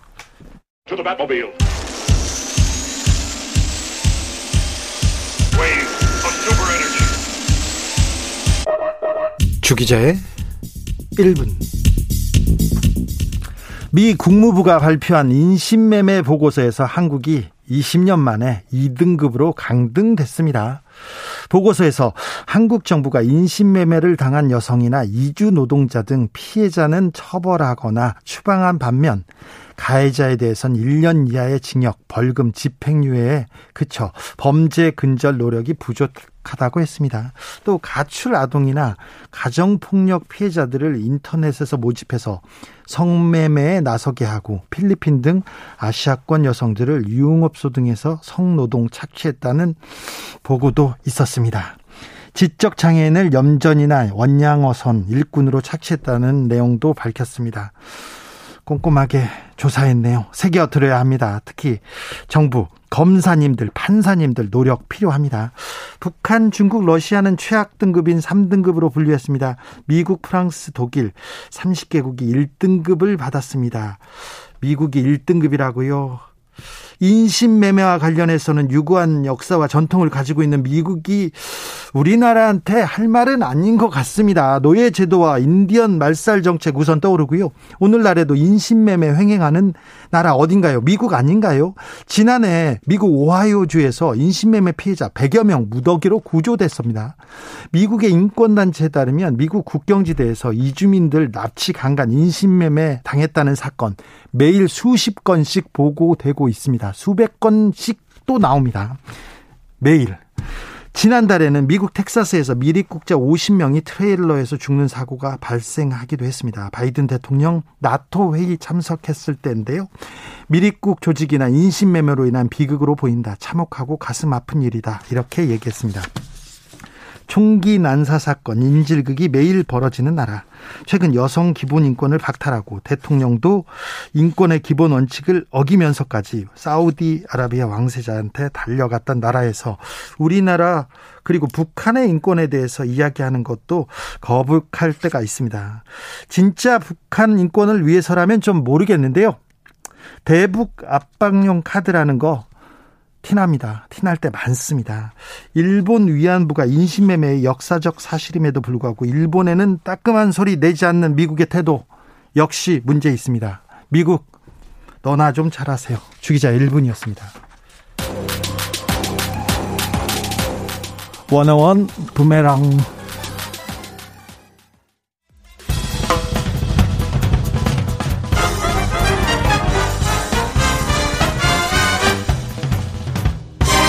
훅 인터뷰. 모두를 위한 모두를 향한 모두의 궁금증 훅 인터뷰. 윤석열 대통령이 육아 외가 6촌 있었고요. 40년지기 황씨 아들, 우씨 아들도 있었네요. 검찰 시절 인연 맺은 지인 아들, 유튜버 누나, 코바나 컨텐츠 직원 사적 채용 논란은 계속 이어지고 있습니다. 이거 선거 때부터 함께해온 동지다. 윤석열 대통령은 문제없다. 이렇게 얘기했는데 그런데 청년들은 또 그렇게 생각하지 않는 것 같습니다. 윤석열 정부 사적 사적 채용 문제 있다. 1인 시하시는 분이 있습니다. 고민정 더불어민주당 의원 안녕하세요. 네, 반갑습니다. 1인 시 하셨어요? 네, 어제도 하고 오늘도 하고. 더운데요? 처음엔 좀 외롭고 덥고 그랬는데 네. 시간이 가면 갈수록 사람들이 막 응원해 주시더라고요. 그래요? 길 가다가. 네. 네, 차 속에서도 막 그 소리쳐 주시고. 네. 뭐가 문제라고 1인 시까지 나섰습니까? 제가 누구보다 대통령실의 구조를 잘 알잖아요. 대변인 했죠. 굉장히 심각한 문제가 너무 많이 산적해 있습니다. 네. 다 한꺼번에 말할 한, 하나로 정리하기가 어려울 정도인데 지금 현재 나와 있는 거는 이 사적 채용 논란인데요. 네. 처음 시작은 민간인 수행원부터 시작을 했죠. 예. 그리고 친인척을 채용을 했고요. 예. 그 이후에 황 씨, 우 씨 아들, 지인들의 아들 그리고 사바나 콘텐츠, 아, 코바나, 콘텐츠 직원들. 그러니까 이런 문제가, 어, 동지이기 때문에 괜찮다. 라고 하는 건 대통령으로서 굉장히 무능하고 무책임한 말이라고 생각을 합니다. 예. 어, 본인과 국정 운영을, 가, 국정 철학을 같이 하는 사람들과 함께 할 수는 있는데 다만 조건이 있지요. 그 사람의 능력이 다른 사람에게도 인정이 될 수 있어야죠. 그렇죠. 왜냐하면 그거는 그냥 어떤 회사 사장님이 자기 비서실 꾸리는 거 아니거든요. 나라를 운영하는데. 그럼요. 대통령이라는 하나의 기관을 가장 근접하게 보좌해야 할 아주 최고의 엘리트 그룹들이 혹은 그런 사명감을 갖고 있는 사람들이 모여 있는 게 대통령실이기 때문에 그러한 능력이 얼만큼 검증된 사람이냐라는 걸 계속 묻고 있는 겁니다. 아, 그렇습니까? 그런데요, 아, 참 착하기로 그리고 순하기로 유명한 고민정 의원이 1인 시위를 할 정도로 심각합니까? 네. 저는 어 너무 복장이 터져서 가만히 있을 수가 없을 정도였고 아무리 얘기를 해도요 대통령실에서 어떠한 자료도 지금 나오고 있질 않습니다. 자 그런데 여기서부터 질문합니다. 네. 문재인 정부의 청와대 대변인을 하셨어요. 네. 그런데 문재인 정부에서도 그렇게 다 사적으로 주변 사람들 뭐 이렇게 채용했지 않습니까? 캠프에서 채용했지 않습니까? 참, 아, 이게 처음에는 약간 실소가 나오던데. 네. 어, 저를 두고서도 네. 당신도 결국은 공채인 줄 알았다. 뭐 그렇게 어, 예, 얘기하죠. 그러니까 비아냥되던데요. 네. 어, 저 그 당시 나름 꽤 검색하면 이름이 많이 나오던 사람이었습니다. 네, 국민들이 거의 다 알죠. 네, 제가 네. 방송만 14년을 했었고요. 네. 어, 그 당시에 웬만한 프로그램들은 거의 다 진행을 했었던 아나운서였었고, 네. 어, 그러한 능력들이 인정을 받아서 인재 영입이 됐던 케이스였죠. 아, 그렇죠. 그리고 그 이후에 청와대 부대변인으로 시작을 해서 대변인까지 갔었던 거지요. 네, 네. 그러니까 비교를 하려면 좀 제대로 하든지 네. 제대로 알아보고 하든지 그저 말꼬투리만 잡으려는 그런 국민의힘의 행 태들을 보면서 아직 정신 차리려면 멀었나 하는 생각도 좀 들더라고요. 네. 네, 우 씨, 황 씨는 네, 잘 모르겠습니다. 네, 직원들도 아직은 모르겠습니다. 그런데 아무튼 네. 아, 그 전에도 네. 왜 그 전에도 청와대를 꾸릴 때는 이렇게 캠프에서 그리고 주변 사람 능력을 보고 이렇게 꾸렸는데 이번에만 문제되는 이유는 뭐라고 보세요? 설명이 안 되기 때문입니다. 설명을 일단 못한다. 첫 번째는 네. 어, 황 씨의 아들과 우 씨의 아들이 들어갔다고 하는데 네. 그들이 왜 어떠한 능력과 어, 몫이 있었기 때문에 거기까지 들어갔고 현재 그 청, 아, 대통령실 안에서 무슨 일을 하고 있는지에 대한 명확한 설명이 되어지지 않고 있죠. 네. 그리고 친인척 채용 문제도 법에 문제 없기 때문에 괜찮다라고 굉장히 뻔뻔하게 대답을 하던데 상식이 이기 때문에 법에 없었던 겁니다. 아, 그래요? 그러나 국회에서 그와 유사한 사, 사례들이 있어서 국회법을 개정했던 건데, 네. 어, 청와대, 그러니까 윤석열 대통령실은 국회법에 있는 것조차도 인용하지 않았었던 것이고, 그래서, 그래서 제가 친절하게 지금 법 개정을 올려놨고요. 예. 그래서 앞으로는 법에 의해서 심판을 받을 테지만, 네. 꼭 법까지 만들어 드려야 그러한 상식을 지키는 것이냐. 네. 어, 제발 상식적인 인사와 국정 운영의 모습을 좀 보여주시면 좋겠다. 당부드리고 싶습니다. 네. 어, 지금 대, 대통령실에서 어떤 능력으로 어떤 경력으로 어떤 어떤 위치에서 어떤 위치에서 어떻게 쓰고 있다 이런 얘기를 안 해서 이렇게 논란이 좀 더 커진 것도 있는데요. 네. 권성동 원내대표 오늘은 청년 여러분께 상처를 주었다면 사과드린다 이렇게 사과의 글 올렸습니다. 어떻게 음. 보셨어요? 어, 거기에 대한 청년들의 반응이 일단 궁금하고요. 어, 저는 굉장히 물타기 하고 있구나 하는 생각이 일단 들었습니다. 네. 어, 왜냐하면 그 청와대 에, 대통령실에 그분이 시민사회 수석이었던 것 같은데 엽관제 네. 채용 얘기도 했는데요. 어, 그러니까 친인척 채용과 아까부터 말씀드린 친인척 채용과 민간 수행원을 동행했던 문제에 대해서는 네. 아직까지도 어떠한 해명도 이루어지지 않고 있습니다. 네. 그래서 거기에 대해서 명확하게 어, 왜냐하면 국가 1급 기밀에 해당되는 것들을 다뤘던 그 수행원이기 때문에 명확한 해명이 반드시 필요하고요. 그리고 어 아까도 말씀드린 왜 그 사람이 그러한 능력을 보여서 그 자리까지 갔는지에 대한 내용이 있어야 되는데 네, 네. 단지 동지여서 엽관제니까 이런 이야기로는 국민들의 그 의혹들을 해소하기에는 너무나 역부족이죠. 6688님께서 대통령실에 근무하는 공무원은 별정직으로 한시적으로 채용하는 임시 공무원입니다. 그보다 미래 국가를 위한 건설적인 정책 이야기하면 좋겠고 매일매일 꼬투리 잡는 비판 비판하는 언론들 때문에 짜증도 납니다. 이렇게 얘기하는데 네. 어, 한시적으로 어, 고용하는 그 임시 공무원이었다. 뭐 이 얘기는 그만하자 얘기하는 사람도 있습니다. 음 맞아요. 근데 공무원인 게 진짜 맞습니다. 네. 그분들도 네. 그 연수를 채우면 공무원 연금의 혜택을 받을 수 있는 자격이 또 되는 거거든요. 예. 그러니까 공무원으로서의 자격과 조건을 다 갖춘 사람이기 때문에 아무나 함부로 들어가서는 안 될 자리인 것이죠. 네, 아무튼 나라를 경영하는 나라의 기본을 이렇게. 아 그래서 저는 전수조사가 좀 필요해 보입니다. 전수조사요? 왜냐하면 하루가 다르게 새로운 사람들이 계속해서 나오고 있거든요. 네. 뭐 누구의 아들, 누구 지인. 이게 지금 한두 명이 아니기 때문에 도대체 얼마나 더 많은 지인들이 있는가. 예. 이러려면 결국 전수조사가 필요한 거 아닌가 싶습니다. 그러네요. 필요한 것도 같습니다. 국회가 열렸으니까 국회에서 이제 대통령실에 자료를 요구하고 그러겠죠? 지금도 계속 요구하고 있는데요. 대통령실에서 어떠한 자료도 주고 있지 않고요. 네. 어, 심지어는 그때 그 김건희 여사를 수행했던 코바나 컨텐츠 직원이 어떤 부서에 가 있는지라도 알려달라. 네. 그것도 얘기를 하지 않습니다. 그래서 구중궁궐이라는 것을 벗어나기 위해서 그 용산으로까지 나왔는데 그랬으면은 어떤 정보나 자료에 대해서도 좀 더 투명하게 공개하려는 노력이라도 보여야 되는데 모든 것을 꽁꽁 싸매고 뭘 그렇게 더 숨기고 싶은지. 네. 그러니까는 자꾸 국정조사라도 해야 되는 거 아니냐라는 국민들의 목소리가 분물 터져 나오는 거죠. 네. 언론인 출신 국회의원입니다. 간판 아나운서로 뭐 오랫동안 활동하셨고요. 언론인의 또 언론인으로서 대표적인 언론인으로서도 활동했으니까 좀 물어보겠습니다. 지금 국민의힘에서 네. 어, 방통위원장 이어서 방송통신심의위원장 정현주 위원장까지 자진 사퇴 공개 촉구하고 있습니다. 이 부분은 어떻게 보시는지요? 아 또다시 슬픈 역사가 반복돼서는 안 되는데 일단 하나는 굉장히 불쾌하고요. 그러한 말을 한다는 것 자체들이 네. 어, 그리고 2008년 8월 8일을 저는 평생 잊을 수 없는 날인데, 어, 이 공영방송 안에 KBS에 경찰이 난입했던 사건이 있었습니다. 그때 아나운서로 계셨죠? 네, 맞습니다. 네. 너무나 충격이었어요. 네. 어떻게 사법경찰이 KBS 안으로까지 들어올 수 있나? 바깥에서 어떻게 어, 방어하거나 뭐 이러는 거는 모르겠는데, 너무나 충격이었고, 2014년에는 세월호 관련해서 보도 지침이 있었죠. 네.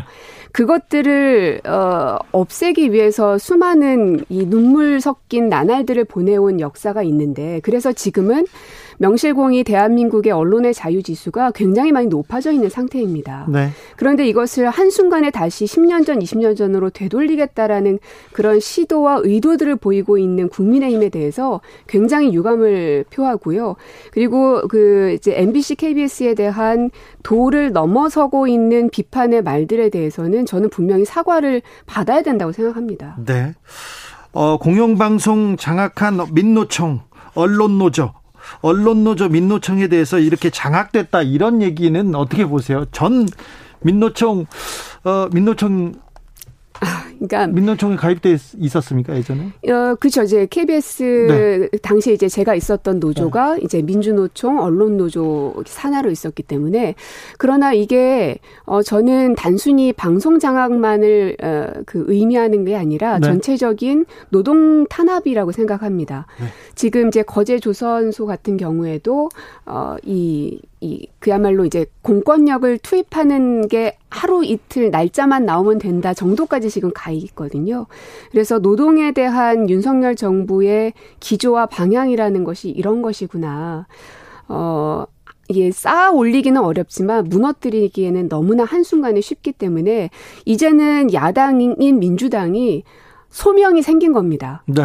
민주당이 단순히 잘해서 정권을 다시 잡고 민주당이 인기 있는 정당으로 자리매김하는 게 저희의 숙제가 전혀 될 수 없고요. 네. 이러한 노동 탄압과 방송 장악에 대해서 어, 분연히 맞서 싸울 수 있는 하나의 큰 축이 민주당으로서 되지 않는다면 이 나라의 균형축이 무너질 거라고 생각이 들어서요. 네. 민주당의 소명을 꼭 잘 지키도록 하겠다 말씀도 드리겠습니다. 민주당의 소명을 얘기하셨는데 그래서 민주당의 소명 그리고 민주주의의 민생 민주주의와 민생 태보를 막겠다면서 최고위원 선거에 출사표를 던졌습니다. 네. 왜 최고위원입니까? 당 대표 아니고? 그러게요. 어, 지금 말씀드렸던 더 이상의 민주주의에서의 퇴보를 막고 싶은 마음이 너무나 크고요. 네. 또 민생에 있어서는 현장에 가보면 전 내일도 이제 연세대 청소노동자 파업에 같이 동참하기로 했는데 어 이런 곳들에 가보면 그 옆에는 늘 민주당이 있었는데 지난 몇 년 동안에는 그게 좀 부족했던 것 같습니다. 네. 그래서 앞으로는 현장에서 더 많이 함께 울고 웃을 수 있는 민주당이 돼야겠다. 그래서 제가 앞장서겠다 하는 것이고요. 네. 또 하나는 저는 반윤회 기치를 명확하게 어, 세우면서 네. 앞으로 나아가려고 합니다. 어, 지금까지 많은 그 다툼들이 언론상에서도 보여졌을 겁니다. 그 국민의 힘과. 네. 근데 이제는 정부 여당인 윤석열을 잘 견제하지 않으면 대한민국의 기초가 흔들리기 때문에 네. 어, 정확한 공격수로서 어, 윤석열 정부를 견제하는 제1의 공격수가 되겠다 하는 다짐을 합니다. 네, 윤석열 정부 실망스럽다. 그런데 민주당 아유 아직도 실망스럽다. 마음 주기 싫다. 민주당에 대한 비판도 좀 큰 것도 사실입니다. 이 부분은 어떻게 하시겠습니까? 그래서 씨앗을 만들어 주시면 좋겠다는 겁니다. 어, 5년 후, 10년 후를 내다봤을 때 그 당의 미래가 보이면 그래도 좀 할 맛이 나거든요. 네. 내 삶도 그렇잖아요. 5년 후에 내가 미래를 그려볼 수 있으면 조금 살 맛이 나는 것처럼 민주당의 5년 후, 10년 후에 어, 더 나은 비전을 보여줄 수 있기 위해선 저와 같은 새로운 씨앗들을 심고 가꾸는 것도 필요하다는 생각이 들고요. 그래서 당원들께서도 또 국민들께서도 어, 그러한 저의 역할을 혹 인정해 주신다면 어, 저를 꼭 최고위원으로 당선시켜 주십사도 말씀드리고 싶습니다. 지금 그런데 지금 민주당 당권 경쟁, 최고위원 경쟁, 친명인가 반명인가 이렇게 갈린 것 같은데 네. 자 고민정은 친명입니까 반명입니까? 저는 반명도 아니고 친명도 아니고 친문이고 반윤이죠. 반윤입니까? 네, 맞습니다. 반윤 확실합니까? 확실하죠. 네. 자, 고민정이 민주당의 간판이다. 아, 기대돼요. 이렇게 생각하는 분도 많은데 고민 고민정이 최고위원이 되면 달라집니까? 달라집니다. 아, 분명히 발 빠르게 대처가 될 것이고요. 굉장히 역동성 있는 민주당이 될 겁니다. 네. 아, 그리고 여성이고 또 젊고 어, 그런 활력들이 민주당 안에서 이 젊은 피가 돌아가는 것처럼 혈액순환이 되는 역할을 제가 할 수 있을 거라 생각하고요. 아, 그리고 아, 고민정 같은 사람이 이 민주당 안에 있어야지 더 다양성들이 확보될 수 있지 않겠냐라는 얘기도 많이 하세요.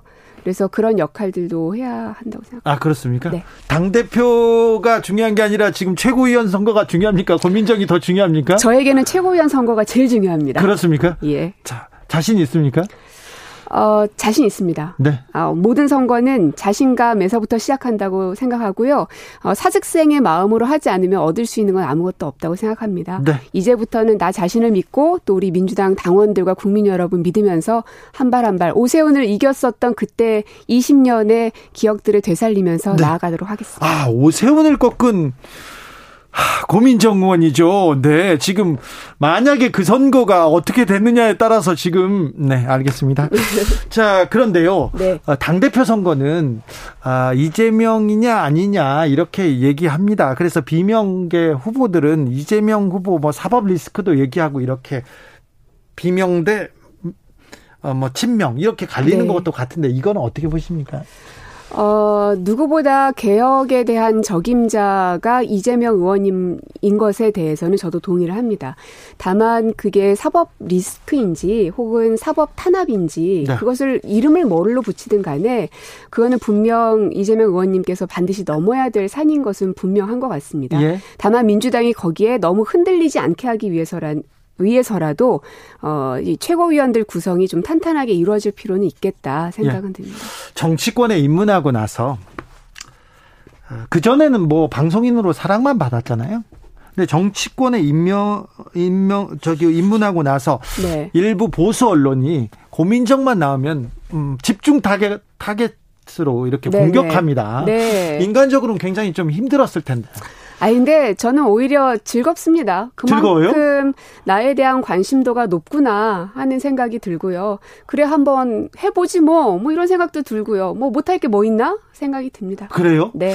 근데 그 보수 언론이 지금 고민정을 굉장히 좀 뭐라고 해야 되나 정치적으로 크는 것을 부담스러워하거나 좀 견제한다고는 보입니다. 그렇게 생각해 주신다면은 정말 과찬의 말씀인 것 같고요.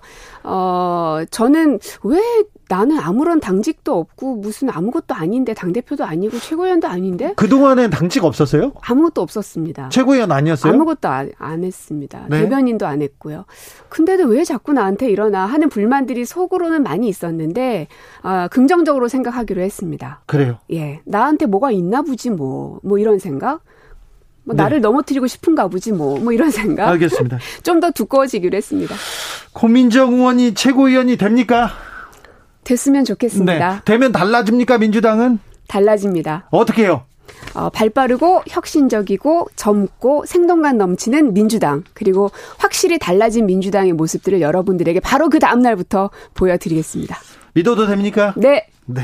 말씀 잘 들었습니다. 민주당 최고위원회 출사표를 던졌습니다. 고민정 의원이었습니다. 네, 고맙습니다.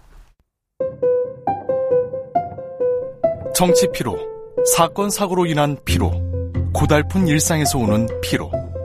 오늘 시사하셨습니까? 경험해 보세요. 들은 날과 안 들은 날의 차이. 여러분의 피로를 날려줄 저녁 한 끼 시사. 추진우 라이브.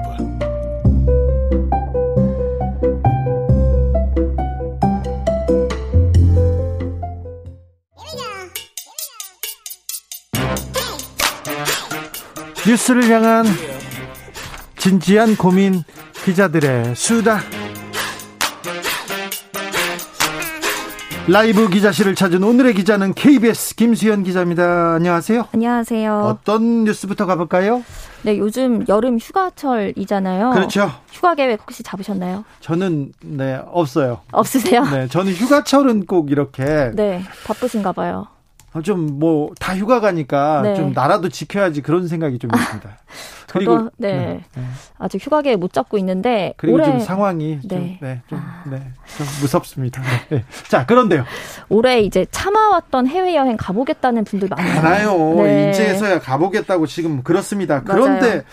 좀 챙길 부분이 좀 많다면서요. 네, 이게 전 세계적으로 이런 보복 여행이 추세다 보니까 보복 뭐, 여행이라는 얘기까지 나왔어요? 맞습니다. 항공권 뭐 지연, 취소, 진분실까지 각종 피해들이 속출하고 있어서 체크하셔야 될 부분이 많은데요. 네.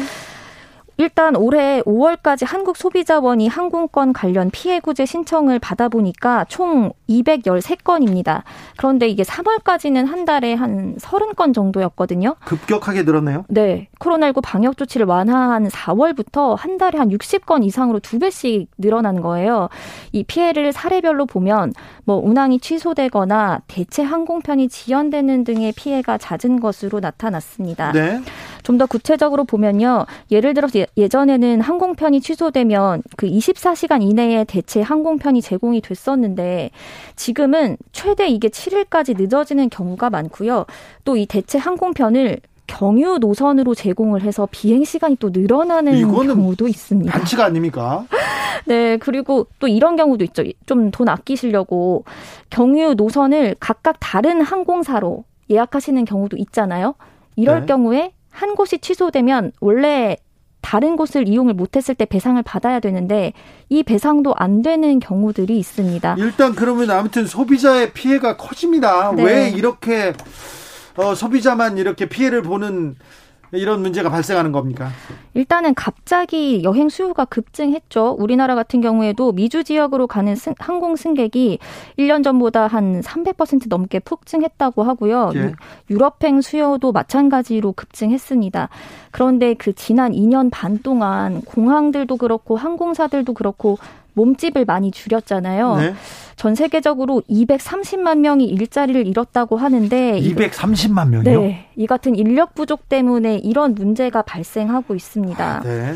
우리나라야 빨리 뭐 빨리 이렇게 충원해서 네. 어, 하겠지만 외국에선 좀 시간이 걸릴 것 같아요. 맞습니다. 그리고 이 일할 사람을 좀 빨리 뽑으면 되지 않나 싶긴 한데 이것도 조금 어려운 부분이 있습니다. 왜냐하면 이 항공업계는 특히 안전이 가장 중요하잖아요. 네. 그래서 사람을 뽑더라도 실제로 일을 하는 노동자. 데까지는 네, 이 좀 시간이 걸리고요. 예.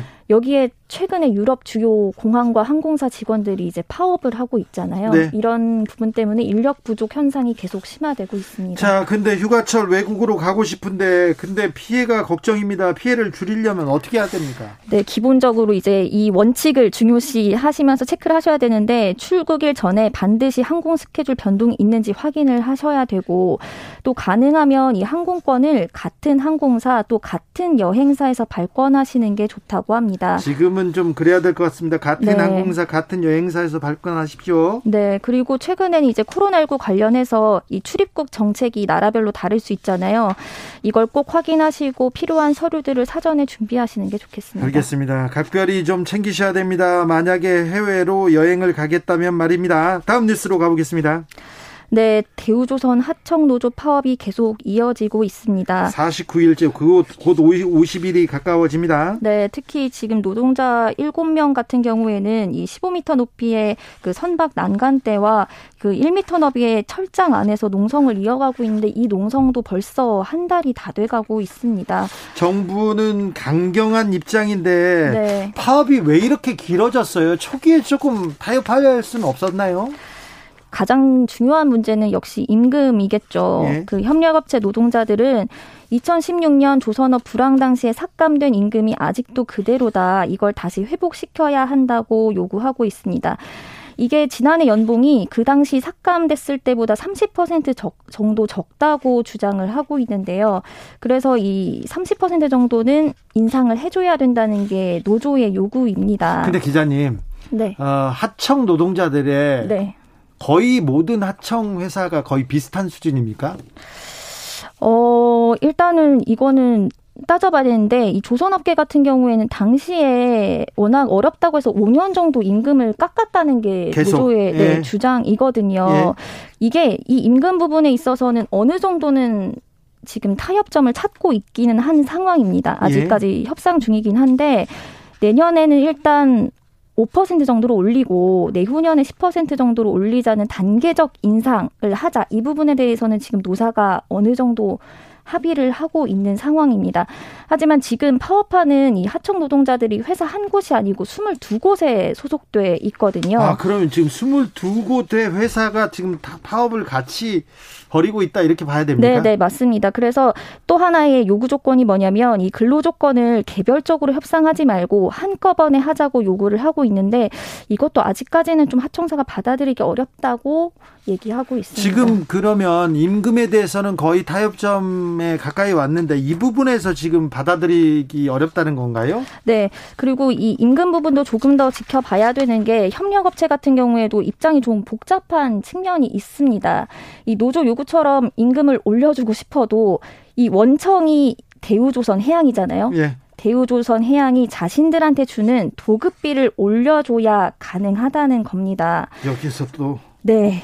그런데 이제 대우조선 해양 입장은 이미 우리는 협력업체랑 계약이 다 끝난 상황이다. 여기서 우리는 개입할 부분이 없다라고 얘기를 빠지고 있군요. 있습니다. 그런데요, 네. 요즘 네. 조선업계가 다시 호황을 맞았다. 일이 많다고 합니다. 그러면 좀 올려줘야 되는 거 아닌가요? 그런 생각이 좀 들기도 하는데 이게 사실은 수주 실적이 그렇다는 거고요. 이 조선은 업종 특성상 배를 만드는데 꽤 오랜 시간이 걸리잖아요. 네? 그래서 이게 실제 영업이익에 반영되는 데는 시차가 있습니다. 그래서 대우조선 해양 같은 경우에는 지난해 한 1조 7천억 원 정도의 영업 적자가 났습니다. 여기에 최근에 이제 필요한 원자재 가격도 대폭 올라서 이 공사 대금을 올려줄 형편이 못 된다는 게 대우조선 해양의 입장입니다. 대우조선 해양 저기 적자 내고 그래서 공적 자금 투입 되고 산업은행에 들어간 거 아닙니까? 대우조선해양 경영 잘못했는데 그리고 그 다음에 차장이 전 네. 차장이 200억대 횡령해 가지고 막 2억 원짜리 시계 사고 막 그거 다 눈에 선한데 이 책임을 하청 노동자한테 다 지라는 거. 아, 참. 그리고 좋을 때는 늦게 올리고 나쁠 때는 가장 먼저 깎고 왜 하청 노동자가 왜 노동자만 다 피해를 봐야 되는지 저는 좀 안타까운 측면이 있는데요. 아, 좀 빨리 네. 좀 이게 좀 타결됐으면 좋겠어요. 네, 그럼 지금도 협상이 진행 중인데 이정식 고용노동부 장관이 오늘도 거제를 찾았습니다. 그래서 조금 전에 도착을 했다고 하고요. 오늘 모든 일정을 취소하고 현장에 간 만큼 좀 타결이 임박한 것 아니냐는 예측도 조심스럽게 나오고는 있는데 타결을 이끌어낸다면 네. 정부가 또 조금 능력을 보인 걸로 어, 좀 평가를 받을 수 있어요. 그러니까 정부에서 좀 적극적으로 중재에 나섰으면 좋겠습니다. 네. 다음 뉴스로 가볼까요? 최근에 이제 집값 하락세가 이어지고 있잖아요. 그래서 많이 떨어진다면서요? 네. 매수세가 점점 시들해지면서 집값이 좀 하향세를 그리고 있는데 이러다 보니까 생기는 문제가 네. 전세값이 집값보다 비싼 이른바 깡통전세, 깡통전세. 네, 이게 늘고 있다는 문제가 있습니다. 그러면 이제 전세값이 집값보다 비싸면 어 그러면 집을 그냥 날리고 그냥 도망가는 사람들이 많아져요. 그럼 피해 번, 받는데 이거 네. 중소도시의 일이죠. 수도권도 그렇습니까? 이게 원래는 좀 중소도시에서 이런 일이 많았는데 네. 실제로 최근에는 좀 수도권까지 번지는 모양새입니다. 올해 들어서 조사를 해보니까 전세값이 매매 가격보다 비싼 거래 비중이 인천이 22%, 서울도 뭐 11% 정도 된다고 하고요. 어휴. 경기도 9%에 이릅니다. 계속 늘고 있네요. 네. 특히 서울에서도 이런 깡통 전세 위험이 있는 곳이 있는데 이 전세값이 매매값의 80% 이상이면 이 깡통 전세 위험 신호로 봐야 하거든요. 아, 그래요? 네. 그런데 지금 지역별로 보면 강서, 금천 지역에서 이런 주택의 비율이 60%를 넘는다고 합니다. 이거 중저가 주택이 많이 좀 포함될 것 같은데 이거 네네. 서민들만 걱정이 되는데 서민들 피해 입을까 걱정인데요. 네. 이렇게 깡통 전세가 느는 이유가 뭡니까? 일단은 수도권에서도 이렇게 깡통 전세가 느는 이유가 최근에 수도권 선호가 높으니까 전세 가격이 많이 올랐잖아요. 아, 예. 네, 3년 동안 보면 서울은 1억 9천 정도, 경기도는 1억 4천 정도 올랐습니다. 많이 올랐네요. 네. 그런데 이제 매매가가 하락 국면에 접어들었으니까 당연히 전세가율이 올라가고 이 같은 깡통 전세 문제가 생기는 겁니다. 그런데 문제는 이제 최근에 금리가 계속 오르니까 부동산 시장이 얼어붙으면서 매매가가 더 내려갈 가능성도 있잖아요. 아니 그런데 네. 그렇죠. 네. 매매가 내려간다는데 그런데 네. 또 보면 네. 매매가 이루어지지는 않은 것 같아요. 거래가 절벽이다 이런 얘기 계속 나옵니다. 맞아요. 계속 최근에도 계속 매수 심리가 하락하고 있고 사실상 거래 절벽이 되면서 이 좀 위험수에 있는 깡통 전세가 조금 더 심화되는 것 아니냐 이런 걱정들이 나오고 있습니다. 정부가 취약계층 서민을 위해서 네. 서민의 주거비를 부담해 주기 위해서 여러 좀 주거 지원 프로그램을 보강한다고 하는데 좀 실효성이 있을지 네. 오늘 그래서 정부가 대책을 내놨는데 앞서 설명드린 이제 깡통 전세 대책으로는 뭐 전세값이 집값의 90%를 넘는 경우에 이 같은 이상 거래를 집중 점검하기로 했습니다. 그리고 보증금 상습적으로 돌려주지 않는 임대인들 명단도 공개하기로 했어요. 또 이런 서민 취약계층 지원책도 내놨는데요. 요즘에 이제 금리가 워낙 높아지다 보니까 청년, 신혼부부 등을 대상으로 하는 버팀목 전세자금 대출의 금리를 올해 동결하기로 했습니다. 그리고 이런 서민 취약계층의 월세 세액 공제율도 같이 늘려주기로 네. 했습니다. 서민들 위해서 이렇게 조금 정책을 더 많이 내야 될 것 같습니다. 네. 깡통 전세 피해는 없어야 될 텐데 피해가 최소화되도록 노력해 주셨으면 합니다. KBS 김수현 기자와 함께했습니다. 감사합니다. 감사합니다. 교통정보센터 다녀오겠습니다. 김민희 씨.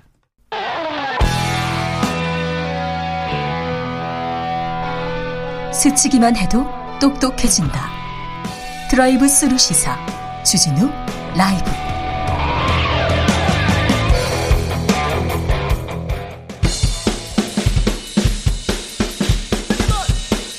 틱탁 틱탁 틱탁 결란한 입담의 환상 드리블 오늘 이 뉴스를 주목하라 이슈 틱탁 머리끝부터 발끝까지 핫이슈 더 뜨겁게 이야기 나눠봅니다. 청코노 최진봉 성공회대 교수. 네 안녕하십니까 최진봉입니다. 홍코노 김병민 국민의힘 전 대변인. 네 반갑습니다. 네 대통령 안 보인다는 소리 나도 좋다. 음. 스타 장관 나오면 좋겠다. 예. 이 발언 어떤 뜻입니까? 어, 대통령실 관계자뿐 아니라 내각 그러니까 우리가 이제 책임 장관, 책임 총리 그렇죠. 얘기하는데 한동안 총리도 잘 안 보인다, 장관도 잘 안 보인다 너무 이런 안 목소리들이 있었거든요. 네. 적극적으로 나서서 윤석열 정부 하고 있는 많은 일들이 있을 텐데 잘 보도도 안 되고 국민들이 모를 수 있으니 적극적인 홍보에 나섰으면 좋겠다 이런 의지인 것 같고요. 옛날 문재인 대 조금 전에 고민정 의원 왔다 네. 간 거로 보이는데 네. 그때 그 얘기했던 기억이 나요. 청와대에서 어, 다 좋은데 정책에 대한 홍보가 필요하다 그래서 공기반 소리반 얘기 나왔던 것처럼 정책반 홍보반 그러니까 홍보의 중요성들을 과거 정부에서도 강조했었는데 네. 현 정부에서도 마찬가지로 하고 있는 중요한 일들 적극적으로 홍보했으면 좋겠다라는 것 같고요.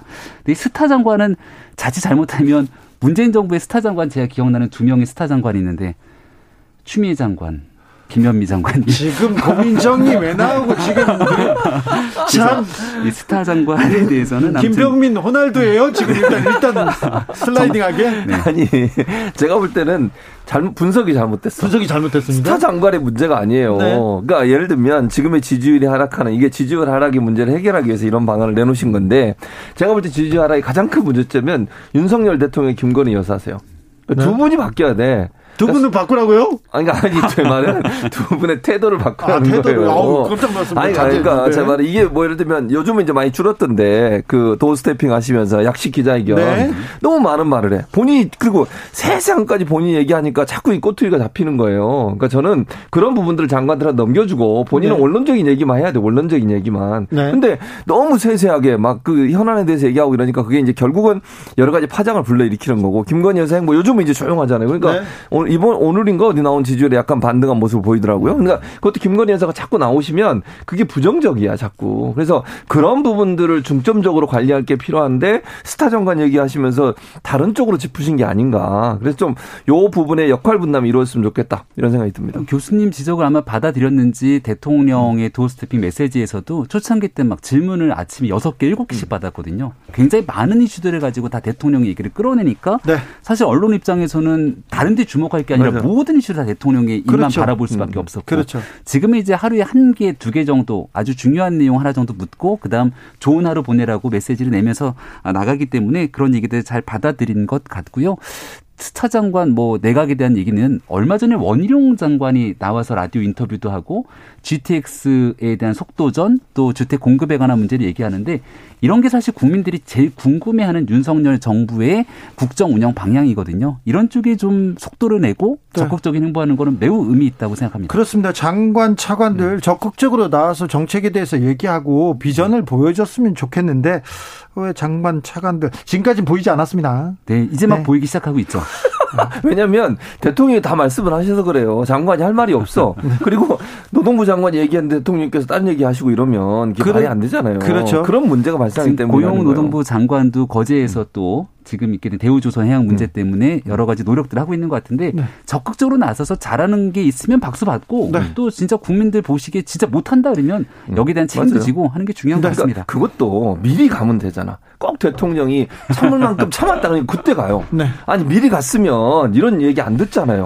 미리 갔으면 고용노동부 장관이 설득도 하고 협상도 하고 교섭을 할 수 있도록 판도 깔아주고 중재도 하고 이러면 얼마나 좋아. 네. 근데 꼭 그 대통령이 한마디 하니까 가고 이러니까 문제라는 거예요. 대통령이 한마디 했더니 해결됐다 이런 아. 이런 모습을 보이려고 노력을 쭉 아마 안 하고 있었던 건 아닐 거고요. 다만 네. 현장에 가서 마지막 위기 상황이라 생각했던 것 같고 네. 옛날에 2014년도인가요? 세월호 참사가 터지고 난 다음에 해수부 장관이었던 이주영 장관이 네. 내려가서 수염을 덥수룩하게 기르고 마지막까지 문제 해결에 노력했던 기억이 오래 남습니다. 그런 장관들의 모습들 좀 많이 나왔으면 좋겠습니다.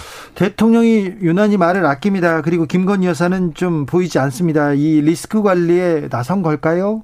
어, 국민들께서 주시는 의견들을 쭉 들어보고 계시겠죠. 그리고 현재 지지율은 계속 빠지고 있는 상황이기 때문에 어디에서부터 지지율이 빠지는지에 대한 고민을 아마 하고 있을 거라고 봅니다. 네. 또 김건희 여사에 대해서도 주시는 뭐 여러 의견들이 있을 거기 때문에 지금은 총체적으로 한 두 달 정도밖에 안 지난 상태잖아요. 네. 그래서 어디에서부터 가장 부정적인 의견이 피력되는지 보고 있을 거고 다음 달 이제 광복절이 지나고 나면 취임 100일이 돼요.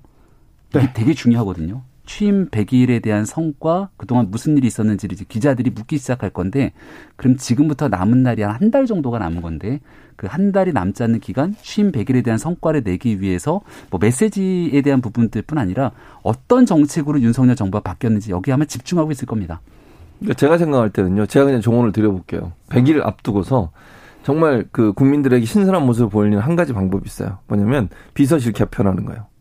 인사 개편. 인사 개편. 네. 저는 개인적으로. 그러니까 좀 빠르지 않나요? 네? 좀 빠르지 않나요? 그러니까 빠른데 이렇게 해야 돼. 왜냐하면 인사 문제가 가장 큰 문제고 지금 현재 대통령을 옆에서 잘 보좌하지 못한다는 문제점들이 지적이 되고 있으니까 충격요법을 한번 쓸 필요가 있지 않나는 개인적인 생각이 물론 제가 뭐 얘기니까 뭐 듣지 않으시겠지만 제 생각에는 그 정도 충격요법을 좀 국민들이 볼 때 좀 변하는구나 이런 생각이 들 텐데 지금의 구도를 계속 가져가면서 변한 모습을 그렇게 안 보내준다고 하면 100일 지나도 사실은 크게 어떤 그 감동을 줄 수 있는 스토리가 없지 않을까 하는 생각은 들어요 개인적으로. 인사 문제 사적 채용 논란이 계속되고 있는데 이분은 어떤 능력이 있었고 어떤 경력이 있었다 이 내용을 명확하게 설명을 해주지 않아서 안아서 저 인사 참사 얘기가 계속 나온다. 고민정 의원은 이렇게 지적합니다.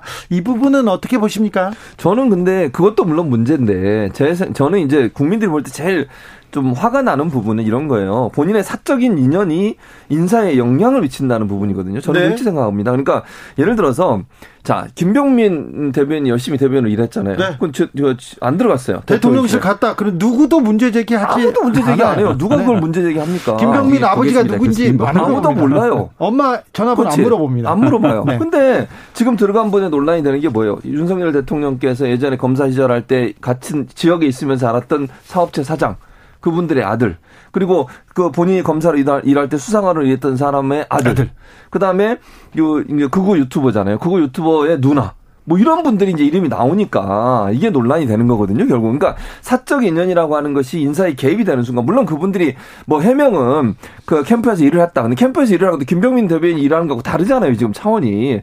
캠프에 들어온 것도 그것 때문에 들어온 거잖아, 사실은. 인적 그런 인맥으로 들어와서. 그분들이 들어오면 만약에 그 전에 그, 그, 지금의 그분들의 아버님 되시는 분이나 이런 분들하고 갖고 있던 윤석열 대통령 인맥이 계속 연장이 되는 거잖아요. 그런 부분에 개입될 수 있다는 국민들은 비판과 아니면 우려의 어, 모습을 보는 거예요. 거예요. 그걸 일부러 저는 끊어줘야 되는데 그러지 못한 부분이 문제라고 보는 거죠. 제가 이제 7월 달에 윤석열 대통령 후보 시절 만나고 국민 캠프 출범해서 처음 들어갔는데 그 전에 이제 6월 달 말에 그 정치 참여 선언을 하고 작게 조직들이 구성돼서 막 굴러가고 있었거든요. 이 사람들이 만약에 대통령과 깊은 인연을 갖고 있고 뭔가 비선에서 영향력을 행사했던 인물들이라면 저도 유의해서 봤을 것 같고 네. 또그 사람들에 대해서 아, 저 사람들 센 사람이구나. 약간 좀 조심도 하고 이랬을 텐데 이분들한테 죄송하지만 기억나지 않는 사람들 누구지 싶은 사람들도 꽤 있습니다. 예를 들어서 우모 씨 아들 뭐 이렇게 나오는데 그 사람 누구야 이렇게 물어봤을 정도고요. 그리고 뭐 육촌 얘기 나왔을 때 그분에 대해서도 마찬가지고. 그러니까 윤석열 대통령을 제가 옆에서 봤을 때는 공적 체계를 굉장히 중요시하기 때문에 나랑 가까운 인사를 하더라도 초창기에 이제 제가 대변인 역할을 하면서 많은 일들을 의사소통하지만 공식 조직 내에서 이 부분들을 해결하는 걸 매우 중요시 생각합니다. 그러니까 여기에 초창기에 왔을 때는 2년, 그러니까 정치를 참여하기 전의 상황이기 때문에 일부의 인연으로 왔겠지만 그 이후에 캠프 인수에 들어가는 나머지 과정에서는 시스템을 통해 돌아갔다 아마 이런 인식을 갖고서는 항변하는 것 같습니다. 근데 어, 민주당 입장에서 고민정 의원 등 막 이 모든 걸 다 뭉뚱그려서 얘기하잖아요. 제가 봤을 때는 뭐 유튜버에 관한 문제라든지 대통령실 인사 속에서 야당과 언론의 비판이 따갑게 막 아프게 다가올 때가 있거든요. 근데 그걸 좀 구분해 갖고서는 이건 잘못됐지 바꿨으면 좋겠다 이렇게 얘기하면 되는데 이걸 다 싸잡아 갖고서는 사적 인사 막 청와대 대통령실에 대한 인사 모든 게 잘못된 것처럼 가니까 대통령실 입장에서도 그건 아니지 이렇게 맞부딪히고 있는 형국이거든요. 하지만 국민들 보시기에 공정과 정의를 외쳤던 윤석열 대통령에 대한 대통령실 인사에 대해서 높은 기대감을 갖고 있는 만큼 적정 수준에서 국민께 눈높이에 맞춰서 해명할 건 해명하고 또 바꿔야 된다고 얘기하는 것들은 좀 변화해 나갈 의지들을 보여주면 좀 마무리가 되고 해결되지 않을까 싶습니다.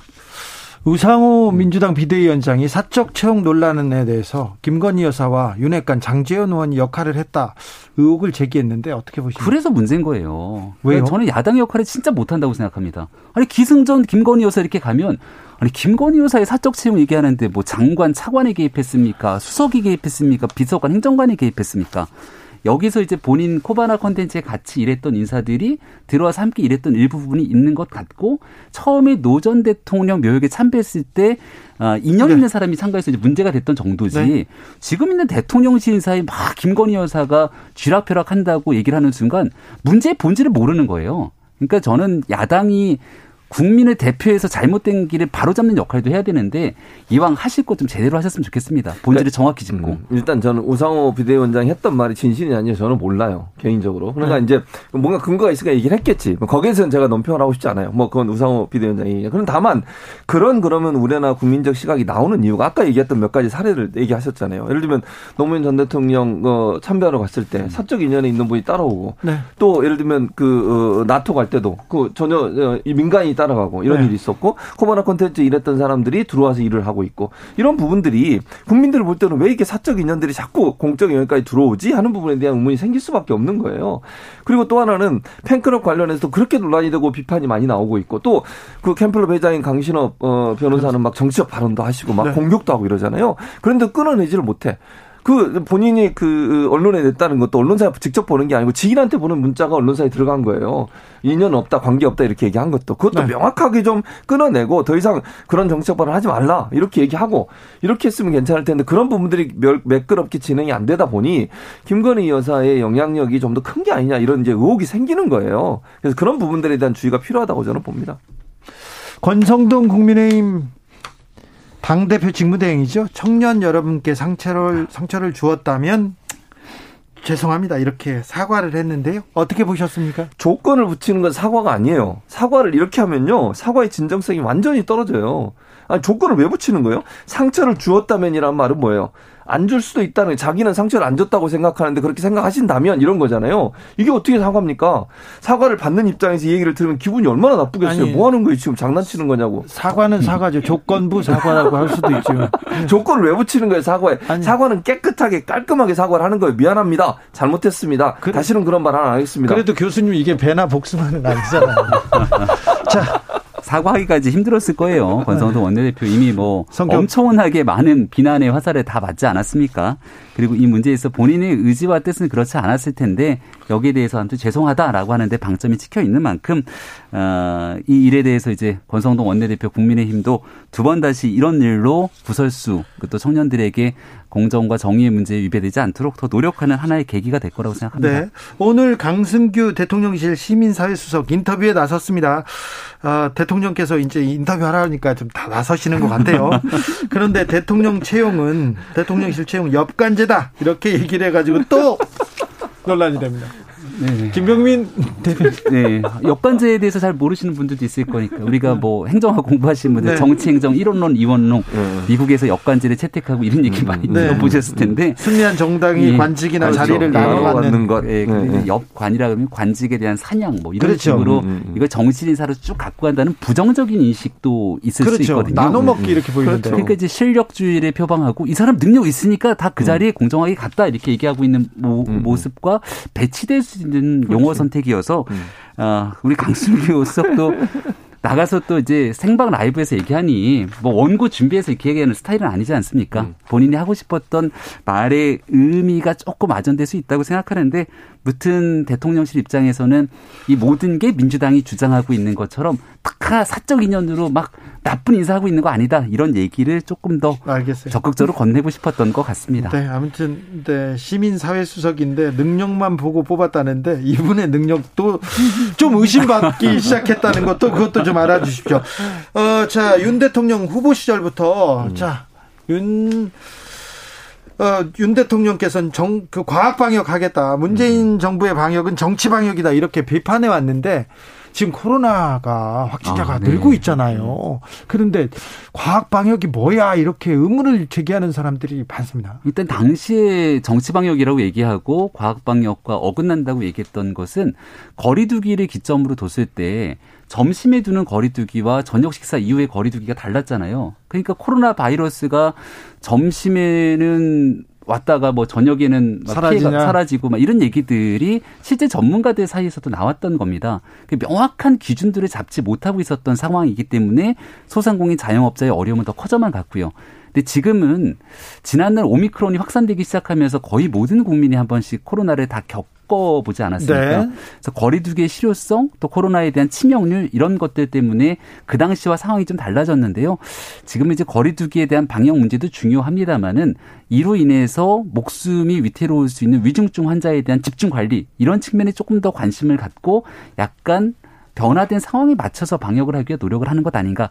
그때와 지금은 동등하게 놓고 비교하기는 조금 차이가 있다는 말씀을 함께 드립니다. 과학 방역에 과학이 하나도 없어요. 저는 개인적으로 생각해. 아니 그러니까 뭐라고 발표했냐면 과학 방역이 뭐냐 이렇게 물어봤더니 전문가들 모아서 회의해서 그게 과학 방역이래요.